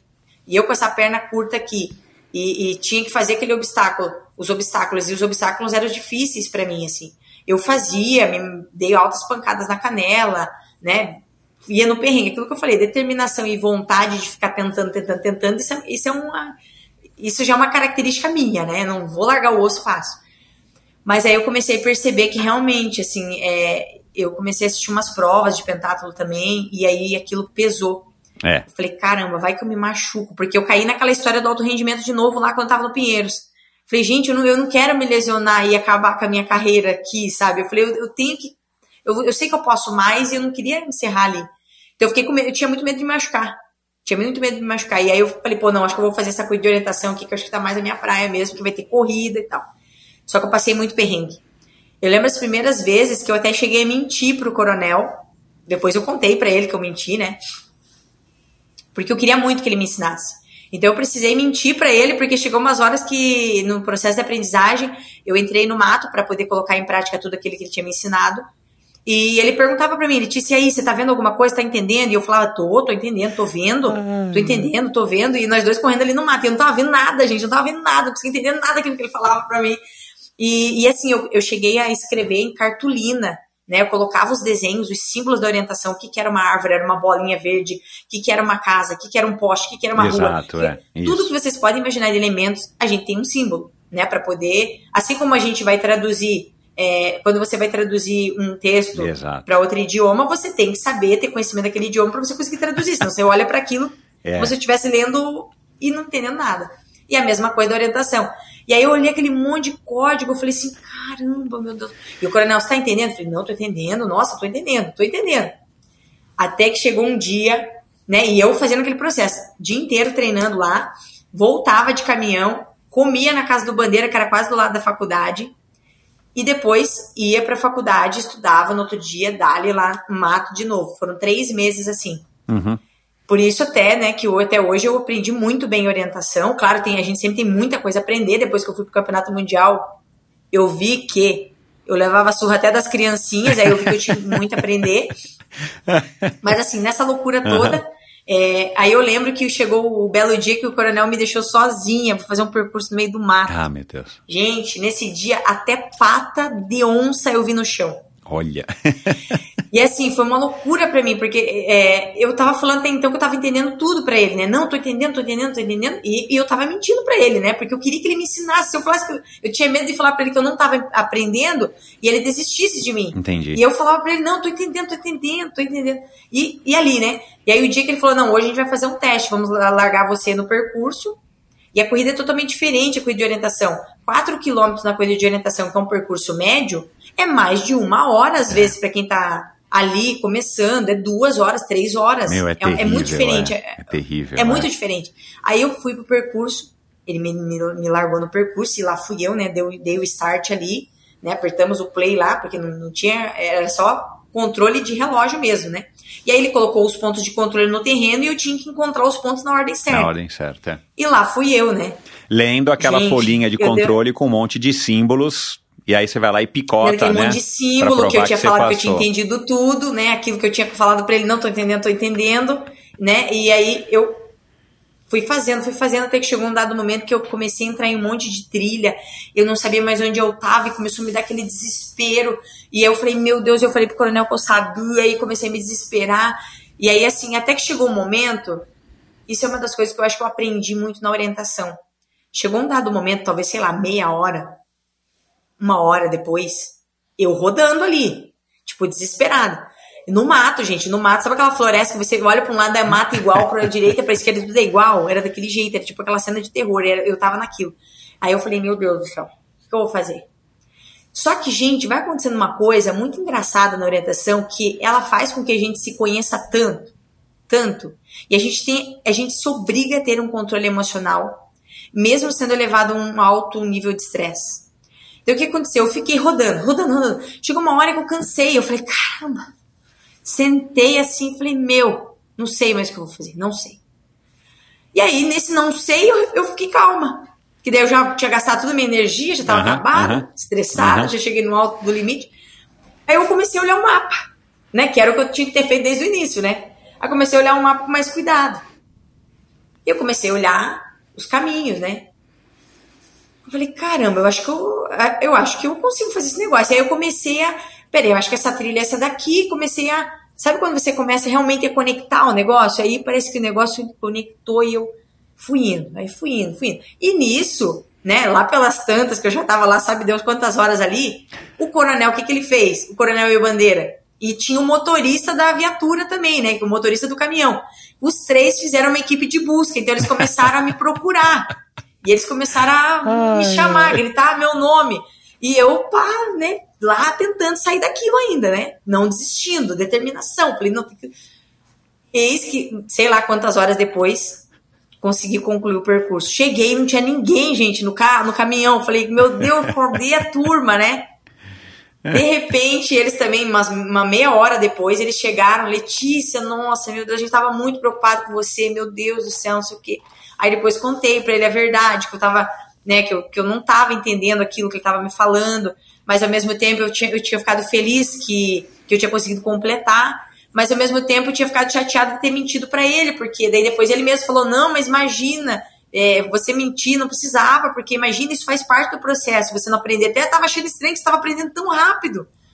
Uhum. E aí, assim, aí começou a minha história na orientação. Foi então, um assim, batismo de fogo, né? Foi, foi um batismo de fogo. Aí, aí que aconteceu? Daí, nesse processo, foram três meses treinando ali, assim, muito intenso, né? Nesse processo que eu falei para vocês, treinando o dia inteiro, fazendo essas viagens, indo e voltando até Ponta Grossa, que dá quase, né, mais de 80 km indo para Ponta Grossa. É, a gente entrava em área de reflorestamento, que era tudo igual, aquelas florestas grandes e que não entendia nada. E aí, o que aconteceu? Aí que veio aquele momento que eu falei para você do meu lema. É, eu treinei em 2010, né, porque daí 2009 estava no Pinheiros, depois em 2010 eu voltei, comecei a estudar. 2010 corri, é, veio esse interesse de entrar nas Forças Armadas. E aí o que aconteceu? Fiquei 2011 e 2012 fazendo resultados para conseguir entrar nas Forças Armadas. Então tem gente que pensa, nossa, a Letícia já treinou e já pá, entrou, né? Não, eu tive que fazer resultado. Eu levei muito cacete em campeonato brasileiro, porque eu tinha que ter pontuação para entrar. Porque uma, na orientação ela, ela permitia você entrar com facilidade, porque não tinham concorrentes. Mas você tinha que ter resultados, pelo menos mínimo de um campeonato brasileiro, um campeonato estadual e tal. Só que aconteceu, eu comecei a ter esses resultados mínimos. Só que se passou um ano, e nada da vaga abrir. Passou dois anos e nada, 2011, 2012 ah. nada. Aí eu lembro que eu participei de um campeonato sul-americano, e nesse campeonato sul-americano é que eu falei, pô, essa aqui é a minha. E eu lembro que eu tava sendo muito cobrada em casa. Letícia, meu Deus, essa loucura, você tá indo em caminhão, você tá não sei o quê, você tá, né? Meu Deus, você tá fazendo essa loucura toda e não tá dando em nada. Eu falei, gente, calma, tem que esperar, tem que ter calma, não é assim, né? Não depende de mim. É aquela, aquele impasse. Aí, em 2012, teve esse campeonato sul-americano, era final do ano. Eu falei: Ó, essa aqui é minha última competição. Falei pro coronel: Falei, coronel, essa aqui é minha última competição, porque não dá mais. Lá em casa estão me cobrando muito. Eu não tô aguentando mais a pressão. Tá difícil para mim. Assim, eu não tô vendo resultado na orientação. Tô, tá difícil para mim. Eu falei: Eu tenho que sair disso aqui. E aí entrou aquela questão da desistência. Quando eu tava uhum. para desistir, eu participei desse campeonato sul-americano. Eu voltei para cá, fiquei em segundo no campeonato sul-americano. Eu perdi para uma sueca. É, eu tive, foi a primeira oportunidade que eu tive de correr com um atleta internacional é, e foi muito uma experiência muito boa. Aí voltando para cá, tinha desistido já. Eis que umas semanas depois abre de Tucuja da vaga. Então, assim, por isso que eu falo para vocês sobre a questão de desistir. Quando bater aquela vontade muito grande de desistir, as coisas estiverem batendo muito forte assim na tua porta, e você falar assim, cara, tá todo mundo me pressionando para desistir, as circunstâncias estão levando para que eu desista, eu não tô aguentando mais essa pressão, e você queria muito que aquilo acontecesse, você está chegando muito perto do que você gostaria que acontecesse. E todas as vezes foi assim na minha vida. E é, e, e é muito engraçado, quando eu estou começando a sentir isso, eu falo assim: não, não vou desistir agora. Por isso que agora meu pensamento é diferente. Quando a pressão está muito grande e eu sinto que vai bater aquela vontade de desistir, é aí que eu não desisto, porque eu sei que já vai acontecer. E aí, enfim, que aconteceu, né? Do, quase três anos depois, dois anos depois, é que eu, que eu entrei nas Forças Armadas, né? Cara, que história fantástica, cara. Só, só, me, só me tira aqui duas dúvidas. Você, para fazer essas provas de, de orientação e vários mundiais, você foi para Estônia, para Finlândia, Suriname, né? Eu vi no teu Instagram, cara, lugares é, super é, remotos e exóticos aqui, pelo menos para nós. É bússola de dedo e, o, e, o, e a carta ali vai dobradinha na sua mão? É, ainda é assim? É. Ó, mapa de orientação, né, para a gente poder saber onde a gente está, onde a gente quer chegar é uma bússola de dedo, né? Hoje a bússola ela vai presa aqui no nosso dedo e, e, é muito tranquilo de carregar. No polegar, é. E é uma bússola pequenininha, né? Porque aí você já coloca logo no. Uma bússola, no uma bússola pequenininha. Uhum. E, e, assim, e tem um chip que a gente leva no dedo, né? Diferente da corrida de rua, é, a gente leva o chip na, no dedo. Ah. Eu levo no dedo, eu levo no, no, nesse outro, nesse dedo aqui. Geralmente tem gente que leva no dedo do meio. Uhum. Às vezes eu levo no dedo do meio, uhum. às vezes eu levo nesse outro dedo. No é, médio ou no anel. Porque assim, quando você está chegando, para mim é muito mais fácil de eu conseguir enfiar meu dedo ali e deixar meus outros dedos livres, né? Então, assim, você tá correndo. Ah, não tem que picotar com aquele negocinho que fura diferente? Não, já não é mais Nossa. assim. Aqui no Brasil a gente ainda tem que. É, não tem mais o picotador. Picotador a gente usa para os treinões, né? Porque daí a gente às vezes não quer colocar uma base eletrônica. Claro. É. Mas hoje tem as bases base eletrônica que você vem e aí você ah, tem um chip, quase chip. do formato, quase do formato do teu dedo que vai apoiado aqui. E aí você vem só posiciona num buraquinho que vai estar dentro de uma base eletrônica e ele faz um bip. E é sinal que você passou pelo. Ele, é sinal que você, ele registra que você passou. Mas lá fora, nos campeonatos mundiais e nas provas fora do Brasil, é, é um outro. É, ele se chama. Puxa, me fugiu o nome agora. É, mas ele é um outro método. Ele não é mais aquele chip do dedo. Ele, ele vai como se fosse um relógio uhum. no teu punho. E daí você vai com dois, né? Você vai com um aqui e um outro um pouquinho mais afastado, porque um outro é um backup. Então, um é ah, o chip tá. e o outro é o backup. Uhum. Então, quando você chega, o que, que vai acontecer? Você vê a base eletrônica lá posicionada num tripé, e aí você chega no cavalete, na verdade, né? E aí você chega e passa a tua mão. E aí, quando você passa a tua mão, uma luz fica piscando, e aí você sabe que ele marcou. Então, você é. só passa a tua mão correndo e, e, continua correndo. Você não precisa enfiar dedo em lugar nenhum. Ficou mais Não prático. perde tempo. É, é muito rápido agora, né? Que legal. Então, assim, facilitou muito. Agora e, tá, tá muito mais evoluído. E, né? e outra coisa, na minha época, e, e, e você tá falando aqui, sabe com quem que eu fui fazer algumas provas de orientação de civis para aprender para fazer as corridas de aventura? Com a Cris Carvalho. Olha aqui que legal. Mil! É. E você sabe, sou... né, que eu tenho umas histórias com a Cris Carvalho Sim, aí também. Sim, eu soube do El Cruz, eu soube, eu soube, o Zé Caputo, né, eu encontro o Zé Caputo direto, pedalando, a gente tem conversado aí agora recentemente um pouco mais. Mas, e, e, uma das coisas que eu queria te perguntar, porque na época me chamou a atenção, que o, os homens, eu não lembro se as mulheres também se vestiam dessa maneira, com roupas que pareciam roupas de jockey, de, de jockey de cavalo, todas coloridas e bem largas feitas daquele material que parece, sei lá, material de bandeira, eu não sei o nome, cetim, alguma coisa assim. Ele é bem fininho, né? Ele é bem fininho. É, mas eram largas. Eu acho que é porque eles diziam que era para não se arranhar e nos espinhos e nos arames farpados, alguma coisa assim. As roupas ainda são desse jeito, tipo todas, todas coloridas e parece que cada um já tinha uma roupa que era própria sua, né? Com parecendo roupa de palhaço aqui entre aspas, no bom sentido. Ainda é mas assim? É, mas é verdade. Porque a gente chegou de roupa não, de lycra, a gente chegou de roupa de corrida, né? Porque a gente não sabia de nada. Uhum. E, e aí o pessoal falou não, tem que usar essas roupas largas porque aí você não se arranha, né? A roupa enrosca no, no, no arame farpado ou no, nos, enrosca, nos, enrosca, nos gravetos. É, enrosca, não mudou, mudou um pouco assim na modalidade de sprint que é ela é quase ela é quase na cidade praticamente é, ainda é permitido de você ir de bermuda. Né? Você pode ir de shorts, pode ir de, de, regata, pode ir de camiseta. É uma roupa de corrida, Já basicamente. uma roupa de corrida você, você pode ir no sprint, né? Uhum. E, e, isso às vezes vem no, até no próprio regulamento, antes da prova você já sabe se pode é permitido ou não. Mas uhum. de via geral, assim, você pode ir nos percursos de sprint que vão, vão abranger a, a cidade. Uhum. Mas quando é no mato, é, é, obrigatório você ir com, com manga comprida. Acho que manga comprida não sei se ainda é obrigatório, porque agora, como eu tô esses tempos sem fazer, né?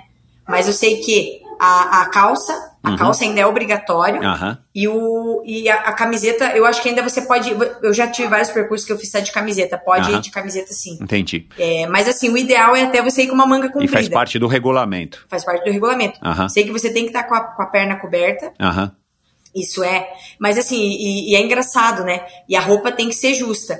A roupa que às vezes a gente traz de fora, ela é um pouquinho larga, porque na Europa eles têm uma característica diferente da gente aqui, porque os percursos você não pega tanto percurso com tanto espinho, com cerca para atravessar, né? A, a, característica do local, ela faz toda a diferença. Quando os, os atletas eles vêm de fora, vêm correr no Brasil, eles ficam todo lenhado, todo rasgado, porque eles pensam que é um caminho que dá para passar, e às vezes, né, é muito espinho, cerca. Uhum. Mas assim, é melhor ir com uma roupa mais justa, porque por, a roupa estar tá mais colada no corpo, você tem mais facilidade para às vezes Exato. passar por um arame farpado, Exato. facilita. Uhum. Então, mas ainda continua os coloridos. É, tem eu tive, eu quando eu ainda praticava, eu corria com a minha calça até, a, até o joelho com uma calça até ali, e depois eu corria com uma meia, né? Vinha um meião até em ah, cima. Uhum. Então, a, ainda tem muito isso, né? De, uhum. de correr uhum. assim dessa, dessa, com essa vestimenta, mas é bem uhum. característico, né? De Exato. correr todo é. coberto, né? É. é. mas foi uma época legal também da minha vida para aprender um pouquinho de orientação para poder me jogar nas provas de aventura. Mas bacana. Aí você participou de diversos mundiais, né? Viajou, como eu falei aqui, para vários lugares e tudo mais. Mas em paralelo, aqui no Brasil, você ainda fazia corrida. Em 2012 você foi pro Atacama, né? Fui pro deserto do Atacama, minha primeira viagem internacional aí. E, e, e aí, da onde que surgiu essa oportunidade para você estar tá correndo uma prova já uma ultra no Atacama? Da onde que veio a curiosidade, né? A oportunidade nesse sentido, assim, né? Da onde que você tirou é, essa ideia? ali veio mesmo de um sonho. Olha que coisa. Aí sim teve sonho. É, a gente foi para uma prova chamada Praia do Rosa, que é, é do Costão do, do, do Costão, não, do Montandu, do Circuito Montandu. Sim. E aí eles têm a etapa Praia do Rosa. Uhum. Aí a gente foi nessa, nessa corrida que era sensacional, né? Que pegava, misturava é, trilha com um pouco de praia. E aí lá, na hora que você chega no, no circuito do, do Montandu, ele é bem característico, né? Você chega na entrega de kit, tem assim aqueles banners gigantes, assim, com a imagem do lugar. E daí eu lembro que foi a primeira, foi, ia ter a primeira edição dessa prova, Deserto do Atacama, daí tinha assim todo. É, é, tinha vídeo, tinha. era tudo preparado para isso. E eu lembro que a gente bateu a foto do lado e falamos: nossa, caramba, que legal, deve ser muito legal isso, correr no deserto, imagina que legal. Eu lembro que lá no dia teve isso, tinha agência de turismo que eles estavam reunindo brasileiros para ir e tal. E aí a gente ainda estava nessa função, né? De tudo que pra uhum. gente tinha que ser tudo parcelado, né? E aí eu lembro que teve essa proposta de que a gente ia conseguir quase pagar um ano a viagem para nós dois irmos e, e falou, por que não vamos, né? Por que não? E aí foi ali que despertou o interesse de fazer o Deserto do Atacama. Daí a gente fez a primeira, a primeira edição. Uhum. Que eram quantos quilômetros, você lembra? É, eu, é 24. 24 Legal. ou 21, se não me falha a memória, uhum. do, do deserto de Atacama. E você, obviamente, adorou, né? Porque aquele lugar é magnífico, né? Nossa, é percurso lunar, né? É, é parece magnífico. que você tá na Lua. Parece É. que você tá na Lua. Lugar, assim, incrível. A gente teve uma experiência diferente porque... é, e gostamos muito da experiência que a gente teve porque a, foi- foram muitos brasileiros para a prova e foi muita gente num voo, assim, fechado ali praticamente, né? Quase todo mundo da, dessa excursão foi nesse mesmo voo. Então foi muito engraçado, porque a gente chegou todo mundo junto lá, ficamos horas em conexão. Então assim, a gente foi juntando uma galera que a gente acabou se conhecendo, assim, Aham. e, e aí formou uma, formou uma, uma mini família ali já, e, Aham. e ficou aquilo para viagem, assim, foi, foi uma experiência muito incrível que a gente teve nessa, nessa oportunidade. Foi a primeira experiência nossa fora do Brasil. E aí foi muito engraçado, porque o Marco foi um ano que o Marco passou no concurso da polícia, e aí foi uma loucura, porque o Marco foi convocado para se apresentar, para fazer o- um outro teste, no dia que a gente estava no deserto do Atacama. Ah, Então o que aconteceu? A gente tinha planejado de visitar uma aluna dele lá em Santiago. E acabou que ele teve que voltar antes, e acabou que eu fui para casa da aluna dele, fiquei em Santiago, Aham. né? Imagina, loucura, né? Aquilo que eu falei para vocês, né? A pessoa que mal conhecia não, o sinaleiro, a pessoa vai lá parar no deserto do Atacama e tem que se virar nos 30 lá em Santiago. E aí o Marco também, coitado, voltou desesperado, né? Pegou, ainda bem que pegou um voo direto. Ah, Deu ótimo. tempo, fez Ah, lá e aí acabou entrando, eh, acabou entrando no- na polícia, né? Uhum. E aí tem, tem isso também, né? Olha, olha quanta aventura não. E aí, foi isso que abriu teus olhos para essas corridas, vai, fora da- do asfalto e em lugares, é, no mínimo, diferentes. Foi por aí, da- depois dessa experiência no deserto do Atacama? É, assim, o Marco já corria a prova de trilha, 2000 e- Ah, 2008 ali. Aham. Ele que participava dele, ele até hoje tira sarro de mim, porque eu, sempre quando a gente vai fazer alguma coisa aqui, ele sempre fala isso. Ele falou assim: como é que você pensava? O que, que você pensava mesmo da galera que corria na trilha? Eu falei, pô, aquele bando de lenhador, né? Os caras tudo desse tamanho, tudo rasgado, né? E aí, o povo já. Tinha gente que aparecia quase de sunga pra entrar na trilha e voltava todo lenhado, todo rasgado da trilha. Falei, gente, galera, parece um bando de lenhador. Aí eu lembro que eu ia acompanhar ele nessas corridas de 2008, 2009 ali, que foi onde começou o circuito de montanha mesmo. Não era trail, né? Era corrida de montanha. Corrida de montanha. Eu comecei a, eu comecei a acompanhar ele, mas não tinha despertado interesse ali, né? Vendo aquela galera. Eu Falei, meu Deus.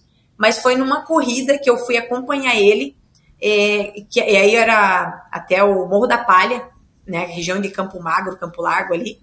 E, e aí eu fui pra essa corrida, e deu, eu lembro que eu cheguei, eu não tava inscrita, e daí eu vi aquele morro lá em cima, eu vi, né, eu fiquei olhando pra cima do morro, consegui enxergar o morro, né? Falei assim, quer saber? Eu acho que eu vou, vou subir ali pra eu ver como é que é, né? Eu não vou ficar aqui parada aqui assistindo a galera correr, né?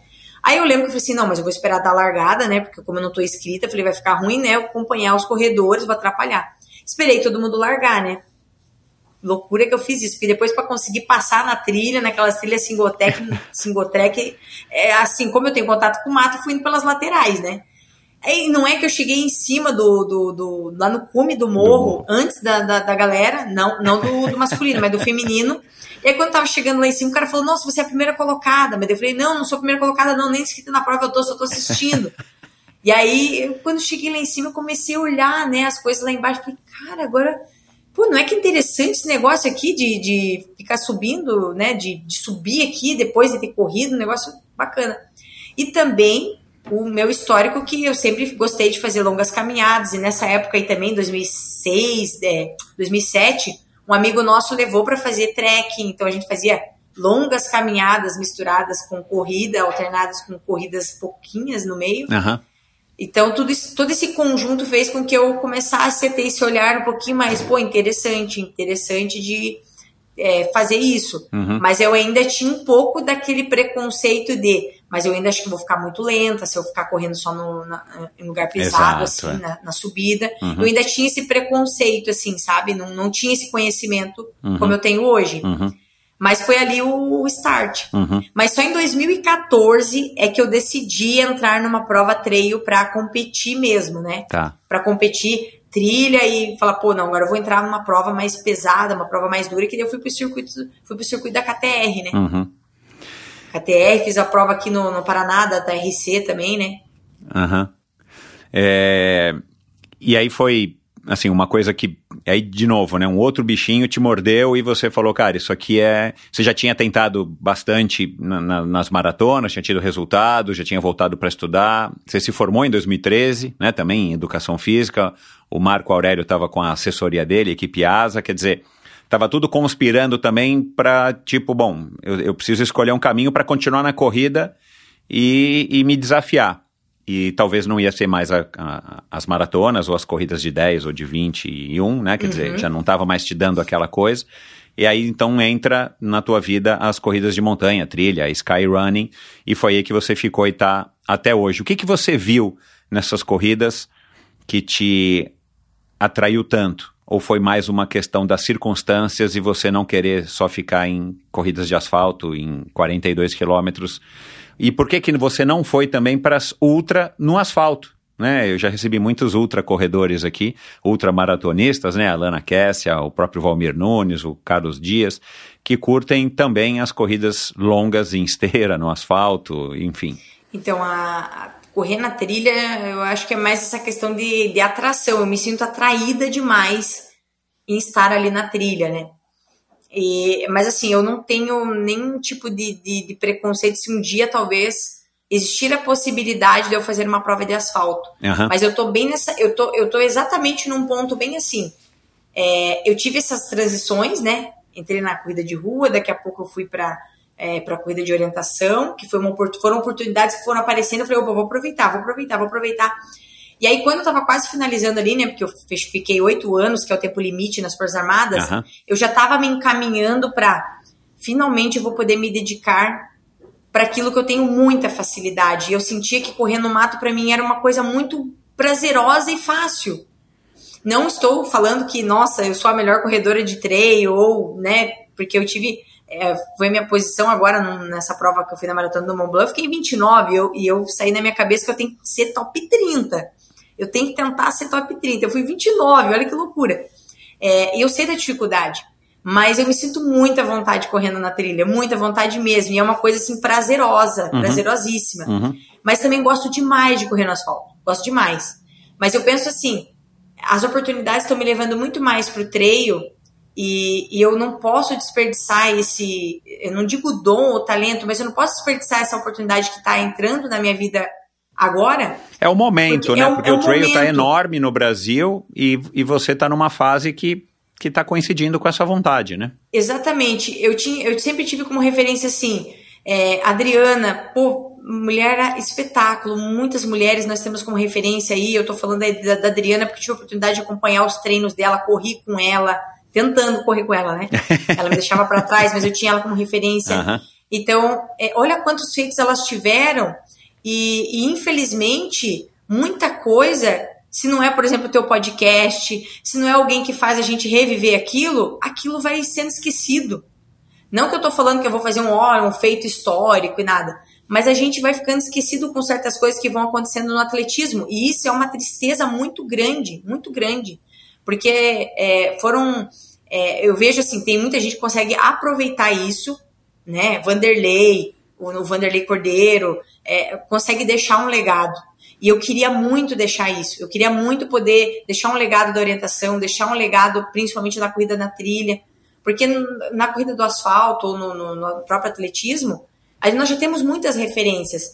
E aí eu fiquei pensando, sabe, até onde a gente pode atingir mais pessoas, até onde a gente pode é, deixar esse legado para outras que estão querendo buscar, porque nós não temos resultados expressivos. Brasileiro no treio, é, principalmente no masculino. É. Se você pegar um. Eu que acompanho o histórico, Fernanda Maciel é a nossa melhor brasileira. Melhor resultado brasileiro numa prova fora. Então, olha que curioso, é, em termos de ultramaratona. E por que será que não tem outras pessoas inspiradas? Será que é, parou de ter muita divulgação? Será que muita gente hoje nem conhece mais a Fernanda Maciel? Fernanda Maciel é um fenômeno no nosso, nosso esporte. É. Eu tive a oportunidade de, de, falar com ela quando eu fui para a Maratona do Mont Blanc. Foi um encontro para mim assim que, que me abriu mais ainda meus olhos para tudo isso.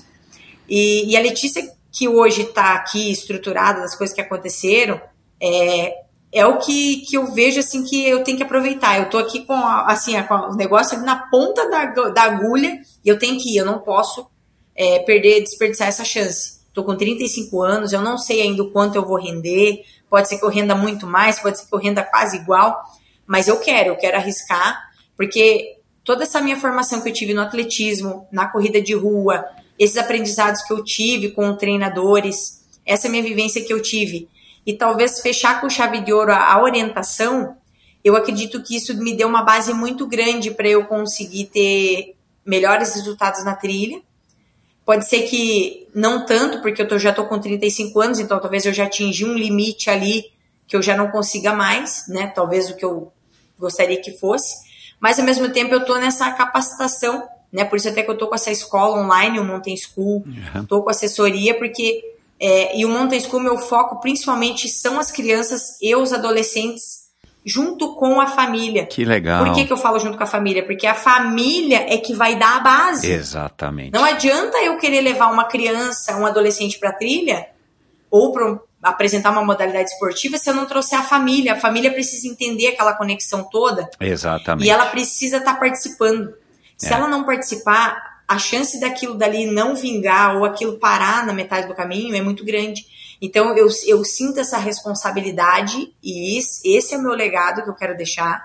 Que eu sei que eu já atingi meu máximo na orientação. Por que, que eu falo que eu atingi meu máximo? Eu posso ser hoje uma das considerada uma das melhores atletas brasileiras, mas a nível internacional eu ainda tinha muito a evoluir. Uhum. Talvez eu tinha que ter começado antes, mas mas não, eu, não, não é um motivo para eu talvez desistir, porque eu ainda tenho a criançada aí, eu tenho, eu tenho outras pessoas que eu tenho que incentivar. Uhum. E eu, como uma das últimas ali que saí, eu não posso deixar morrer isso, eu não posso, eu não posso permitir que isso aconteça. E a mesma coisa que eu penso da, de, de levar tanto a corrida de orientação como a, a corrida na trilha. Eu vejo que a gente tem muitas chances se a gente já começar lá na base. Uhum. Então, quanto mais pessoas, quanto mais a comunidade, comunidade estiver inserida nisso, maior vai ser a perspectiva, maior vai ser a visualização das pessoas em torno daquilo. Pô, uhum. que legal, nem sabia que existia corrida na trilha. Então. Nem sabia que existia corrida na trilha. Então as pessoas começam a. Nossa, nem sabia que, que era corrida de orientação. Que bacana! Uhum. E aí você começa a inserir a comunidade, inserir a família, inserir as crianças, despertar interesses e por aí vai. Mas assim, correr na rua é uma paixão para mim. Ainda quero correr um tempo muito bom de maratona na rua. Uhum. Eu ainda quero correr. Eu não sei se esse ano, né? Porque eu tô com o projeto TMB e aí isso daí vai me exigir bastante essa parte específica de estar tá na trilha. Mas eu ainda quero correr bem uma maratona aí. Não dá para conciliar usando a maratona como um, dá, um, um, um, meio objetivo, né? Um objetivo intermediário para você performar dá, sim. Na, na trilha? Dá, com certeza. Com certeza. Inclusive a nossa base de treino hoje é a gente correr na pista e a gente correr no asfalto, né? A nossa base de treino é para maratona, então assim, tudo tá vinculado a pista isso. Pista que você diz é pista, pista de atletismo. A pista, a pista de atletismo, a, no, a, nossa pista, a nossa pista de atletismo provisória aqui que virou algo definitivo é a pista do velódromo, né? Aham. Os ciclistas nos aceitaram no velódromo, numa pista de 300 metros, Aham. mas que a gente consegue desempenhar bem ali, né? Consegue treinar bem. Então a gente tem, tem essa nossa base que é do atletismo e da, da corrida de rua que com certeza vai, vai me ajudar demais a, a poder ter um resultado melhor aí, se eu quiser fazer uma meia maratona, é, fazer um. Inclusive, vou começar minha temporada, falando agora um pouquinho da temporada, que eu ainda não tinha falado, é que eu vou começar uma prova de. Vou, vou começar minha temporada correndo uma prova de rua. Ah, que legal. A, a, a meia de Curitiba. Ótimo, que legal. É, eu, assim, o, o, o, que eu entendo, o pouco que eu entendo, o que eu tenho ouvido é, é e a gente tem visto, né, os tempos, né, da maratona, os tempos das ultras, tem caído bastante, né, então, claro, não, não são provas é, curtas, mas ao mesmo tempo também é importante ter um pouco de velocidade. Eu não sei se na trilha funciona assim, porque eu já vi aí que tem algumas provas que, inclusive, acho que são as provas que você que você é, tem se dado melhor são as provas mais, mais duras, né, onde você não consegue correr o tempo inteiro, mas você, enfim, tem que ter essa destreza que você diz que tem para poder se livrar dos obstáculos e não escorregar. Essa, esse teu desempenho na maratona do Mont Blanc 29, ele foi para que tempo? Ou quanto tempo da, da primeira colocada ou dos primeiros colocados, mais ou menos? Só para eu ter uma noção. A primeira colocada me colocou quase uma hora. Ula mas, lá. assim, é, me colocou quase uma hora. Mas, é, mas é, o que, que, que, que eu levo em consideração? Não que isso seja algo que me conforta, mas ao mesmo tempo eu tive a minha preparação prejudicada, né? Porque o que aconteceu? Eu saí de umas 100 milhas, tive aquele processo de bolha ah, lá. Tem isso, é. E aí o que aconteceu? Eu arrisquei tudo no plano A, não teve plano B. Aham. É tipo assim, vai dar tudo certo. Aham. Vai dar tudo certo, vou correr 100 milhas, vou recuperar, porque eu tava vindo numa sequência de treino muito forte, muito boa. Vou recuperar, e aí vou fazer mais uma última, só vou dar uma lapidadinha e já vou fazer a maratona. Aham. Mas na verdade o que aconteceu foi tudo ao contrário, né? Fiz 30 horas na Ultra, eu andei 60 km, peregrinei, nunca peregrinei tanto na minha vida, né? Andei aí 60 km, fiz uma lesão no tibial, né? Nessa região aqui da canela, canela. na parte da frente da perna. E aí o médico me deu a notícia depois da ressonância que eu tinha que. Eu fiquei 15 dias com a perna para cima, porque eu não conseguia colocar meu pé no chão mais, né? Os dois, fez bolha nos dois. E pegou o tibial da perna direita, por eu ter ficado com meus dedos para cima, tentando mancar para poupar. E aí eu lesionei o tibial. É. E aí é, eu estressei tanto aquela região que eu tinha ficado 15 dias já por conta própria para poder recuperar. Mas aí quando eu fiz saiu o resultado da ressonância, tive que ficar mais 15 dias. Então, assim, juntou Meu 30 Deus. dias. É. E aí já, já foram mais algumas semanas e eu viajei para Maratona do Mont Blanc. Ah, então eu tá. apostei que tudo daria certo. Eu ainda fui com meu pé, ele tava com a pele sensível. eu co- Eu corri bem dentro do que eu tava podendo, mas eu corri no meu limite, assim. Eu corri sabendo que dava para fazer mais força, que dava para correr melhor, mas eu cheguei num ponto que eu não ia mais. Eu fiquei assim, tava cansada, Aham. se- me senti cansada, me senti com a pele do pé muito sensível e a gente pegou uma descida alucinante. E eu corri muito da descida, eu dei tudo naquela descida lá. Aham. E aí cheguei com o pé queimado no final. É. Mas assim, eu sabia que eu poderia um pouquinho mais, mas eu fiquei feliz porque eu, eu- aquilo que eu tinha planejado eu consegui. Eu queria ficar entre as 30, que eu sabia que não ia ser fácil. Aham. E, e eu sabia que, por conta de tudo isso que aconteceu, é, tudo poderia acontecer comigo lá também. E eu sabia que eu ia estar com a performance prejudicada. Uhum. Mas mesmo assim, com a coragem, eu fui, né? Legal. É, eu quero, já que você- a gente está falando um pouco aqui dessa tua, dessa tua experiência na, lá em Chamonix, quero colocar aqui mais uma surpresa para você. Ah, falar da Letícia é falar de inspiração. Eu já tive a oportunidade de correr inúmeras provas, pelo menos largar ao lado dela e depois vê-la sumindo no horizonte, porque Letícia é sinônimo de performance, mas ao mesmo tempo a performance vem alinhada à humildade, à simplicidade de alguém que é apaixonada por aquilo que faz. Letícia inspira não só eh, nós ultramaratonistas, mas todos os que estão à sua volta. E dentro desses vários encontros, além do, do primeiro dia que a vi lá na Maratona dos Perdidos. Já se vão bons longos anos. Tive a oportunidade de encontrar a Letícia na Monstreio, numa prova de 100 quilômetros, na qual ela fez 15 horas, pasmem.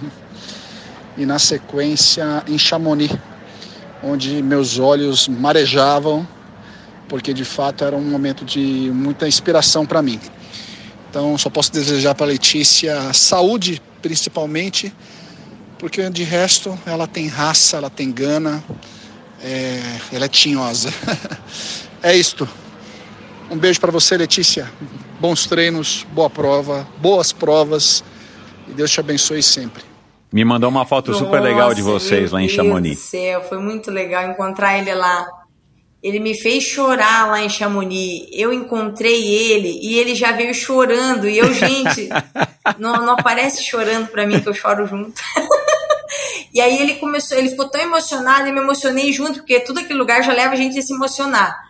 E aí fazia muito tempo que eu não encontrava ele, e foi muito emocionante ele falar daquela que eu tava que eu era uma inspiração para ele, mas ele também é uma inspiração para mim, porque ele foi um dos primeiros que eu tive contato nas provas de treino, e aí foi muito emocionante aquelas aquela sincronia, uhum. sabe, de emoção, uhum. parece que a gente deu aquela, aquela aliviada quando a gente se encontrou, foi muito legal, muito bacana mesmo. Ô Letícia, essa, essa comunidade da corrida de montanha parece que é uma comunidade muito bacana, né, assim, é, pelos, pelas pessoas que eu tenho conhecido aqui através do Endorfina, eu não faço parte dessa comunidade, mas eu tenho a impressão que são pessoas é, que, que é, é, um privilégio, eu acho, né? Eu acho que eu posso dizer dessa maneira, é um privilégio fazer parte dessa comunidade, porque embora haja competitividade, eu tenho a impressão que ainda é um ambiente muito mais é muito mais saudável, muito mais acolhedor, né? E, e, e, eu quero agora abordar um pouco desse assunto, mas eu queria que você me desse a sua, a sua impressão, já que você é, faz parte disso, e você é inspiração, você é referência no Brasil hoje. Nossa, é, é, é demais, né? Até lembrei agora desse fato que, a gente, que eu tinha encontrado com ele lá na, em Chamonix, e, e eu lembro que foi muito emocionante eu poder falar com a Fernanda Maciel, e, externar esse sentimento que eu tenho, sobre essas coisas que eu falei, né? Sobre eh, as coisas que acabam caindo no esquecimento, que é normal, né? Disso acontecer, mas a gente não permitir que isso aconteça, é, independente da modalidade que seja, porque são muitas coisas que são batalhadas para ser conquistadas e, enfim, é, é, uma é uma coisa assim que não tem como explicar. E, e poder hoje fazer parte disso, para mim também não tem muita explicação. É uma é uma energia, né? Você está na natureza é, sair um pouco dessa nossa loucura, do nosso dia a dia, e você tá ali inserido naquele ambiente, sentindo que você faz parte daquilo, né, da natureza, da água, da terra, da, da, da floresta, você é parte daquilo dali. Você tá, e, e aí aquela energia que você troca uhum. Né, com as pessoas, com o meio que você tá, é, é difícil de explicar, é só você estando ali naquele meio e foge um pouquinho de quando a gente está na rua, por exemplo. Na rua você está ali naquela coisa, naquela cobrança. É, eu tenho também meus dias que eu estou lá muito tranquila, que eu estou muito zen, mas parece que a conexão quando você está no meio do mato, quando você está lá no meio da, da, trilha, ela é um pouco diferente. E eu acho que junta esse, essa porção de histórias que cada um traz ali, já em, é, bem enraizada, muita coisa que já aconteceu, Hoje é, eu enxergo o trail também como uma comunidade que quer sempre estar tá fazendo coisas novas. Coisas novas e não cansa de repetir o lugar.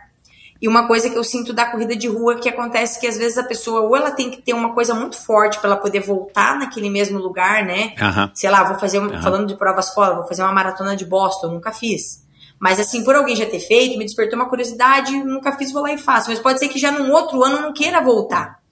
E você vê que na trilha é diferente, né? Você vê que a pessoa vai, o clima sempre é diferente, é, temperatura, é, as pessoas que estão envolvidas naquele dia é diferente.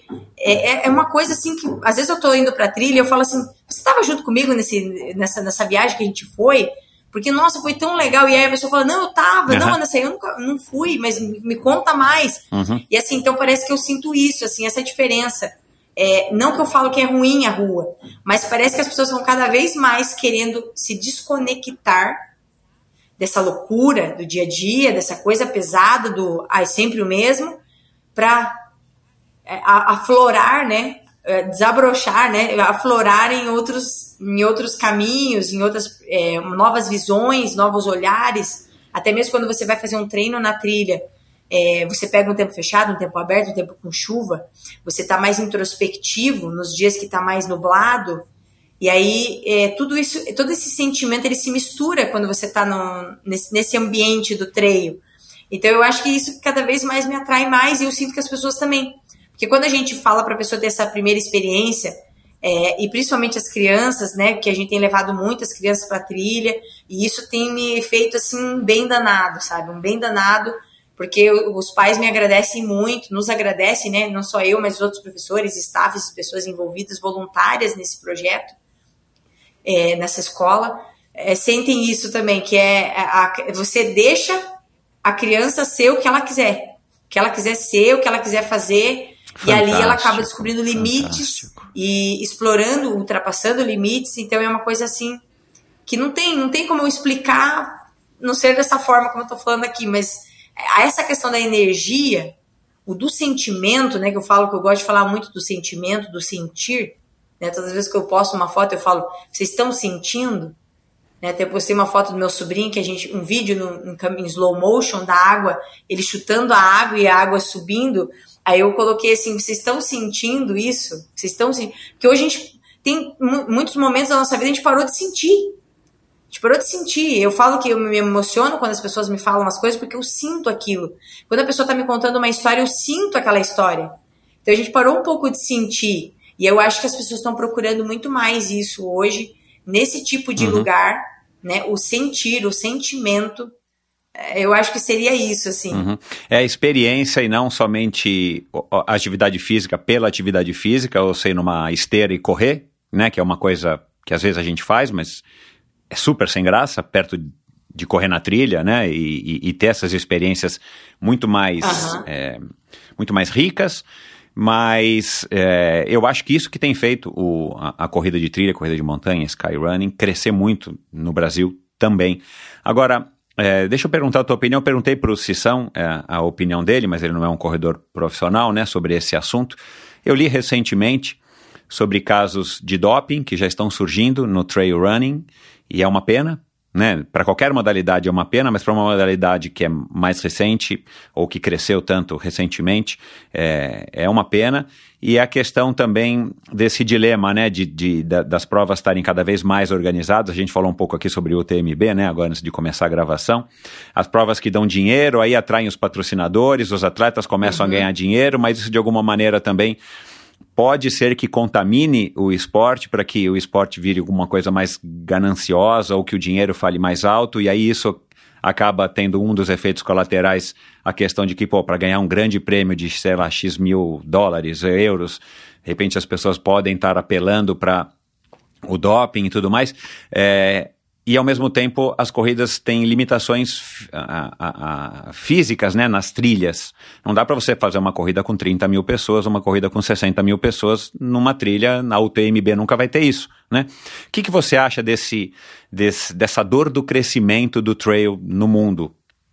Olha, essa, sabe que era uma coisa já esperada isso, essa questão do doping, né? Eu imagino. Porque assim, é, conforme você falou, vai tendo um crescimento, já isso vai acompanhando, né? A questão financeira principalmente. Você começa a ter prêmios, grandes prêmios. Essa prova mesmo que eu fui era uma premiação altíssima, né? Essa final que eu participei lá na Itália era, era uma premiação super alta. E aí, assim, tudo isso já vai levando para que contribua para que as coisas. As, infelizmente. Infelizmente. Assim, eu, eu é. pelas últimas provas que eu estava acompanhando, eu até vi que eles foram mais é, criteriosos e rigorosos na questão do, de inserir o doping ali. Porque realmente até a gente escuta, até a gente ouve muito falar de, de, de, de provas que, que ah, tinham pessoas que foram lá, tiveram resultados tipo fora do normal. E, e aí não tem essa barreira, né? Não tem, não tem exame de doping. Teve provas, inclusive, que a gente foi e eu participei, né? Que era para ter doping e não teve doping. Então, assim, é, tem essa cobrança, as pessoas cobram também. Mas eu acredito que, que vai, vai, vai permanecer assim, vai cada vez mais começar a ter essa exigência. O que eu senti assim no treino de falando sobre o crescimento, eu vejo que aqui no Brasil começou, eu achei muito bacana que está acontecendo isso. Está tendo provas com grandes premiações aqui. É, e aí faz com que outras também comecem a se nivelar. Pô, eu também vou ter que começar a colocar uma um diferencial. Uma puxa a outra, claro. É, então uma é. vai começar a levantar a outra ali. E, e, com, e, consequentemente, vai ter que começar a ter isso, né? Vai ter que começar a ter essas barreiras, porque eu acho que no triatlo também deve ser muito forte, né? Isso de, de acho que outro, qualquer outro é, esporte de performance também. É, eu acho, é. É, não é, acho que é o mal do triatlon ou do, né, do ciclismo que tem essa pecha, né? Mas infelizmente é uma coisa que está entre nós, inclusive entre os amadores, né? Foi uma das, dos, dos, questionamentos que eu mesmo me fiz. Eu falei, puxa, vai ser uma dó. Porque dizem, né, que, que no amador também do triatlon mundial e brasileiro já houve algum caso de pessoas que, que usam dessas, desses é, melhoradores de performance e, e, eu imagino que isso não vai se limitar, é, quer dizer, isso em algum momento vai atingir o trail, se, já, se é que já não, não esteja atingindo, né? Uma pena. E outra coisa que eu percebi também, tá, agora tá tendo uma. tá migrando muito atleta de rua pro trail, de performance. Exato. Então você vê grandes atletas que têm grandes performances, né? É, se tiver grana, meu, exato. Grandes performances na, na, dinheiro, na rua, né? ou em maratona, assim, com tempos abaixo de 2 horas e 30, por exemplo, mulher e tá tendo resultados assim fora da, da realidade. É, claro, tá dentro da realidade do que aquela pessoa treina, né? Mas ao mesmo tempo começa a aparecer pessoas que a gente nunca viu, assim, e, e, e aí de repente você não sabe, né, se a pessoa está conseguindo, é, pela própria exigência, exigência da modalidade, que é uma, uma modalidade que muitas vezes é, machuca mais, porque a gente está muito mais exposto. Por que, que o treino acaba machucando mais? A gente está muito mais exposto, né? Óbvio. Pedra, o, é. o, tipo de percurso, o tipo de terreno, se é escorregadio ou não é. Né? A gente acompanhou aí pelo quanto tempo a Sara, né? A Sara Alonso, que inclusive está lesionada agora, né? Acabou sofrendo uma lesão por conta de, de acho que interrompeu o ciclo menstrual e etc. Mas é, ela já era de praxe, assim, todas as provas que ela tá, ela tá toda arrebentada, porque tomba atrás de tombo, né? Ela Bruno já tá colocando quase que a coitada é desastrada ali, mas é, é, é, são coisas que acontecem no treino. A gente tá sujeito a cair mais porque o tipo do terreno é, e, e, um pouco da, tem a ver com a nossa habilidade também, facilita com que você acabe se machucando mais. Uhum. Consequentemente, as pessoas querem se recuperar mais rápido, querem é, suportar mais, né? Porque a gente sabe, meu Deus, hoje é o dia que eu, que eu tô super cansada. Hoje eu fui, eu tô passando por uma semana onde eu tô num período menstrual, eu tô tendo que treinar mais leve, muitas vezes você quer render mais, mas eu entendo que essa semana eu vou render menos. Mas Exato. tem gente que tem quer render o é. tempo inteiro ali, e aí, às vezes, não dá, não dá aquele tempo necessário que o corpo precisa para recuperar, que a gente precisa se recuperar bem. Uhum. Então, eu senti muito esse termo de recuperação, senti na pele, né? É, assim, até não faço uso de suplementação, e, e assim, agora, recentemente, que eu estou tomando um carboidrato aqui, outro ali, claro, faço uso de carboidrato, faço uso de, de, de algumas coisas no meio de prova, né? Que falo uhum. suplementação, o próprio carboidrato.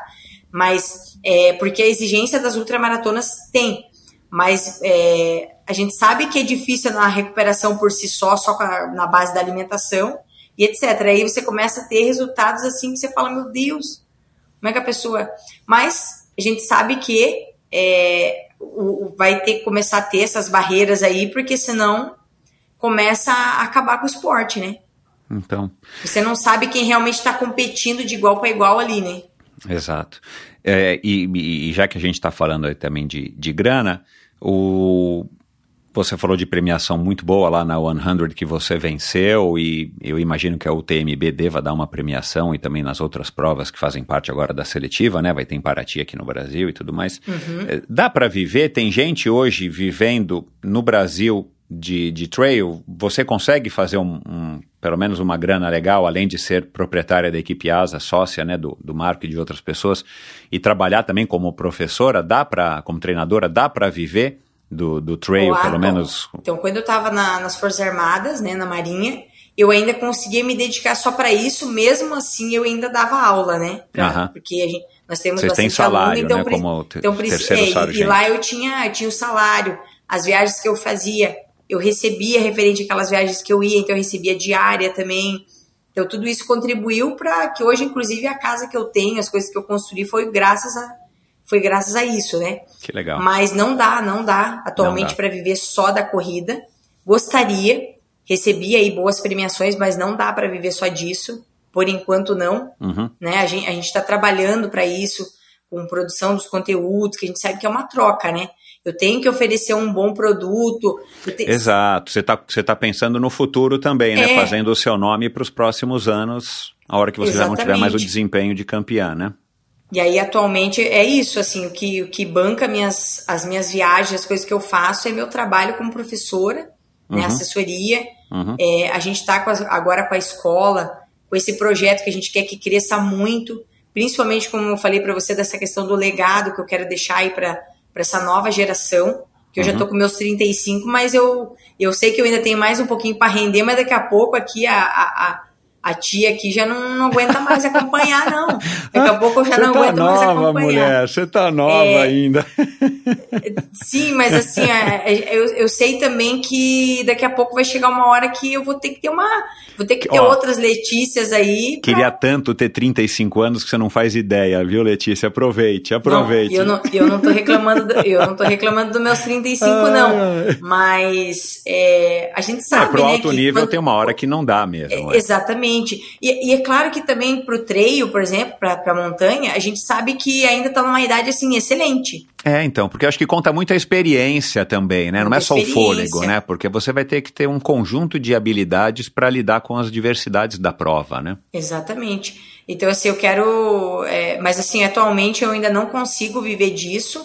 É, eu acho até que é bem difícil, assim, ter algum atleta de, principalmente de corrida, que consiga dedicar só a isso se ele não tiver, assim, é, um patrocinador, uhum. que não é o meu caso, uhum. é, ou que nem quando eu estava nas Forças Armadas, né, que também é um outro caminho muito bom, que eu usei esse caminho aí uhum. para eu conseguir fazer outras coisas que eu queria fazer, me uhum. ajudou demais. Uhum. Eu construí muita coisa nesse período que eu estava na Marinha. Uhum. Eu preparei uma base muito boa que eu precisava, mas agora eu estou focando nisso, né, em continuar aí dando as minhas aulas para eu conseguir é, ter essa produção dos conteúdos, conseguir me dedicar aos treinos também, conseguir fazer é, essas estratégias de poder programar com bastante antecedência, que nem essa viagem que eu vou em julho, ela já tá toda, ela já tá toda fechada, né? A gente já se organizou com passagem, claro, e como é por conta própria, eu quanto antes eu faço, né? E, inclusive eu tô fazendo isso pela escola, né? A, a Fábia que tá me ajudando nessa questão de logística e de tudo, ela que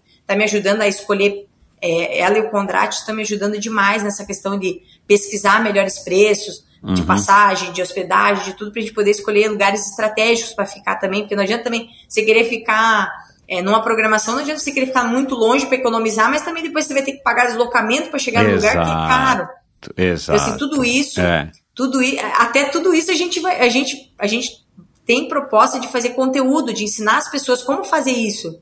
Uhum. Como que eu faço uma viagem é, para fora do Brasil, que eu tenho muita vontade de fazer, mas é, conseguindo economizar, conseguindo me, me, organizar com antecedência. Ótimo, excelente então, por que, que eu não posso, por que, que eu não posso ensinar isso para as outras pessoas, já que eu estou conseguindo fazer isso? Uhum. Claro, eu estou ali com o meu trabalho, me virando nos 30 para conseguir é, ralo na ralação, para conseguir dar conta de tudo, né? Equilibrando os pratos ali para conseguir dar conta de fazer tudo, mas eu estou uhum. conseguindo. Uhum. Então, se eu consigo, mais gente vai conseguir fazer também. É isso aí. É isso aí. É, de onde que vem essa tua energia, essa tua força, né? De onde é que vem essa, essas características que o Sissão aqui espontaneamente falou, que o, que o Castilho também falou? De onde que você acha que vem isso? Assim, já parou para pensar? Ai, vem por essa paixão pela vida, assim, várias, vários momentos eu, eu tive uns momentos muito baixos, assim, na vida, acho que quem nunca teve, né? Todo Falei, mundo até, tem. até, é. até comentei com você lá sobre é, passei por três abortos e muitas coisas foram acontecendo, sabe? E aí aquela chegou momentos assim da minha vida que eu, que eu tive aquela pouca vontade de viver. Uhum. Eu acho que quem nunca, né? Talvez quem nunca já passou, talvez um dia vai passar e, e vai entender o que eu estou falando, ou quem já passou na pele isso. Uhum. E, e no fundo, no fundo, mesmo com toda aquela angústia, mesmo com toda aquela vontade de, tipo, vou parar por aqui, não, não, não quero mais saber de nada. É, ao mesmo tempo veio aquela vontade muito grande de, puxa vida, eu, eu reflito muito sobre isso, acho que quase todos os meus dias, assim. Eu, eu olho pessoas que não conseguem andar, pessoas que estão com câncer, pessoas que estão com alguma enfermidade, pessoas que estão passando por uma limitação de não ter saúde e estão sofrendo muito.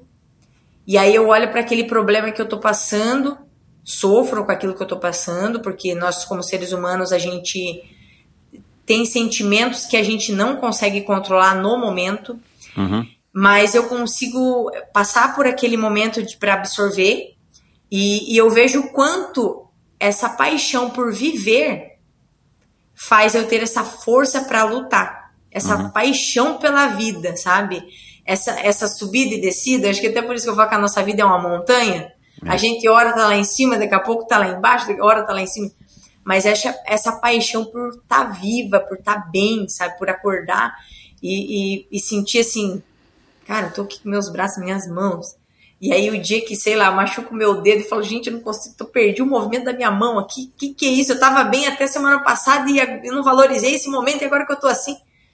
E, e por ter passado também por, acho que vários esses altos e baixos, é, e aí eu dou aquela despertada, sabe? Às vezes quando é preguiça ou quando é, sei lá, só um mau humor, eu falo, pô, eu mesma falo para mim mesma, sabe? Eu, eu, eu, chego no final do meu dia, eu sou muito reflexiva, eu, eu, eu, eu converso muito comigo mesma, eu falo, meu Deus, tem horas que eu falo que eu escrevo um livro na minha cabeça de tanto que eu fico falando comigo mesma, assim, sabe? Uhum. E aí eu falo, e eu penso muito isso, falo, meu Deus, olha, eu poderia estar naquela situação ali e não tô. Eu não tô. Sabe? Acorda para essa vida maravilhosa que eu tenho. E aí eu acho que essa paixão demais pela vida é que faz com que eu consiga é, lutar pelas coisas que eu quero é, e me arriscar nas coisas que eu preciso fazer. Eu acho que é essa paixão mesmo, sabe? É, é, isso, é isso que te ajuda nesses momentos também de baixa nas provas, porque as, é as, as, competições, ainda mais essas ultra longas, né? As provas, as duas que você fez de 160, as de 100, elas, elas são uma, uma, uma, uma, elas, elas replicam né, o que a gente enfrenta na vida. Claro, de uma maneira ultra condensada, mas tem momentos que você está legal, tem momentos que você está ruim, tem momentos que você vai ter dificuldade, tem momentos que você quer matar alguém, tem momentos que você quer morrer, né? É, é mais ou menos isso também que faz você ter essa resiliência de enfrentar provas Exatamente. tão desafiadoras? É bem isso mesmo. A, a ultramaratona, a corrida, eu gosto de comparar com a vida. E é exatamente isso. É, é uns momentos assim que você. É, eu falo até da questão do treino, um, um exemplo do treinamento. Tem o dia que você foi lá, fez um treino e aí o proposto era outro e você termina o treino e fala, pô, meu treino foi uma porcaria, não gostei desse treino, meu treino foi horrível. É, eu já já mudo meu mindset, assim, minha cabeça minha cabeça já muda. Uhum. Eu penso, bom, eu consegui, eu fui, eu saí daqui da cama, conforme eu falei daquela questão de vencer todo dia, eu saí daqui uhum. da cama, eu fui. Não saiu aquele treino que eu queria talvez que saísse, não. Mas esse treino aqui que eu enfrentei essa coisa aqui, eu vou lembrar lá na frente. Uhum. Porque eu não parei, eu não desisti dele. Até mesmo aquela minha desistência da UTMB, eu aprendi alguma coisa com aquilo que eu parei. Sem dúvida. Eu parei, mas eu não desisti. Eu parei. Parar é diferente de desistir. Eu parei porque eu precisava parar. Eu ia deixar pessoas que foram me apoiar preocupadas. Eu senti que aquilo estava passando do meu limite. Eu parei mas eu não desisti. A minha frustração foi gigante interna. Eu vim absorvendo aquilo internamente, com uma vontade gigante de chorar, não chorei, fiquei aguentando aquilo, sabe? É, mas tudo isso que a gente passa, seja essa vontade de chorar, essa vontade de explodir, essa vontade de. essa raiva que às vezes a gente passa, esse momento, como eu falei, que eu fiquei, quando eu tive o meu primeiro aborto, eu fiquei uma, um mês de cama. Coitado. Um mês, eu nunca tinha conseguido. Eu nunca tinha ficado tanto tempo assim. Eu perdi muito sangue. E todas as vezes que eu lembro disso, eu tenho que encarar essa situação. É, eu penso o quanto eu, eu tive que ser forte e o quanto eu era frágil também naquele momento. E eu precisei ter um tempo X para me recuperar. Então, todas as vezes que eu tô passando por uma situação muito difícil, eu lembro, vai durar pouco isso Vai passar. Eu não sei quanto tempo vai durar, mas vai passar. Vai passar. É, e naquele momento eu tenho que passar por aquilo, sabe? Seja o momento de eu ter que chorar, seja o momento de eu ter que contar aquilo para alguém, seja o momento de eu não falar com ninguém. E aí eu tenho que aceitar aquilo que está acontecendo. Claro que na hora que está acontecendo é horrível e você não vê o fim daquela situação.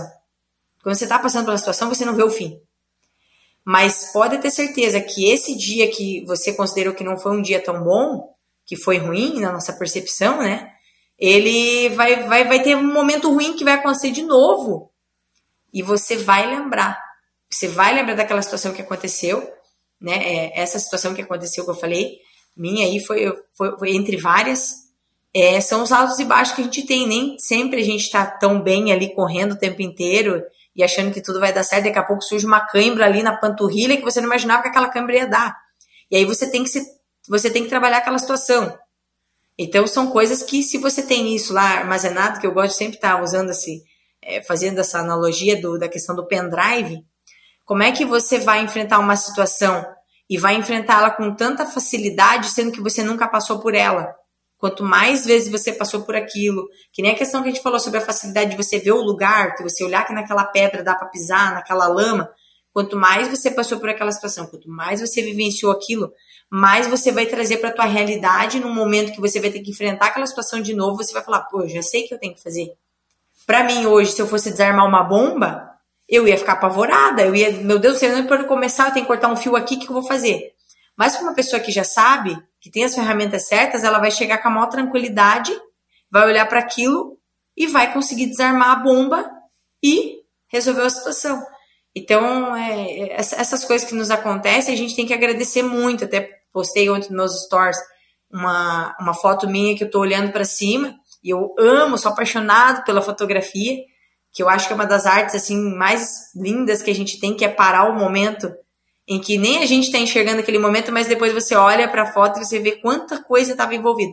Eu estou chegando, cruzando a linha de chegada, olhando para cima e respirando, soltando o ar, tipo aquele alívio que eu consegui cruzar a linha. E, e aí você olha aquilo e você volta no tempo, né? Você relembra aquele momento e você viu o quanto você foi forte ao mesmo tempo que, que nós somos tão frágeis, né? Sensacional, Mel, sensacional. Você tem uma uma percepção muito clara, né? Ao mesmo tempo que você é, é enfim, é, é humana, é, é, sensível, mas você tem essa percepção, essa leitura muito clara que a vida te proporcionou. Então isso acho que é, talvez seja aí a coisa mais é, o teu legado já está deixando um legado muito bacana para quem está nos ouvindo, para quem convive com você, para quem compete com você, para quem passou pela sua vida. Né? Mais uma vez, o, Marco o Aurélio, um cara privilegiadíssimo. Parabéns, cara. Essa tua, essa tua filosofia, essa tua leitura é muito, muito bacana. Obrigado por ter compartilhado tanto aqui comigo hoje. Para terminar, Letícia, queria fazer aqui uma provocação que me lembrei de você é, é, é, nessa, nessa nossa conversa, eu não tinha lembrado isso antes. Você já ouviu falar da maratona Barclay nos Estados Unidos, 100 milhas, que já, ninguém termina? Já falar. Uhum, eu já, já gravei, né? Com o único brasileiro que, que conseguiu achar como é que faz a inscrição e participou e, e não terminou. É... Você não tem vontade, não? Ele é um corredor de aventura. E, e ele, ele achou que com o background dele de corredor de aventura, de ser um navegador e de ser um, um excelente corredor, ele achou que ele conseguiria, enfim, terminar, né, com toda a humildade, né, é, o Henrico Frigieri. É, você nunca pensou nela, já que você tem esse background também enorme de, de orientação e, e você tem essa resistência, né, fantástica que você tem? Sabe que eu fiquei bem curiosa, até estava conversando com o Sadok, é, que ele fez uma, ele participou de uma prova aqui também, a, a Cal, Cal Backyard, que ele, ele, participou, que tem esse formato de, de você ficar correndo em circuito. Uhum. É, ele falou muito bem dessa prova, eu já tinha escutado falar outras vezes. É, e, e, também eu vi que a Courtney, que é uma das melhores atletas de trail aí, tentou também. É, mas assim, isso me, me instiga assim a um. Quem sabe, né? Porque eu fiquei pensando como é que é esse desafio. É, e, e, sabe que uma vez num treino de orientação, eu, eu lembro que estava uma, tava, tava toda a equipe, o pessoal era muito mais treinado que eu, e eu acabei descobrindo que eu tenho uma facilidade muito grande de memorização. Eu tenho uma capacidade muito grande de memorizar os lugares onde eu passo. Uhum. Então, é, eu lembro que a gente fazia, foi, foi fazer um treino, e aí você tinha que pegar o mapa, você tinha um tempo que você tinha que olhar para o mapa, e você tinha que tentar memorizar só as coisas mais importantes do mapa. Ah, que legal, sim. E aí você saía sem o mapa, você olhava ele, saía Olha, por aquele caminho que, que você memorizou, E aí você tinha que ir. Quando você chegava numa determinada altura, se você esqueceu aquilo que você viu, você tinha que voltar de novo no ponto anterior, Nossa. olhar o mapa de volta, daí você ia até aquele pedaço que você lembrou e assim sucessivamente. Mas sem o mapa, você só podia olhar e você tinha que dar continuidade. Que então, legal. quando eles falaram que é mais ou menos assim, eu fiquei pensando, falei, pô, eu acho que eu...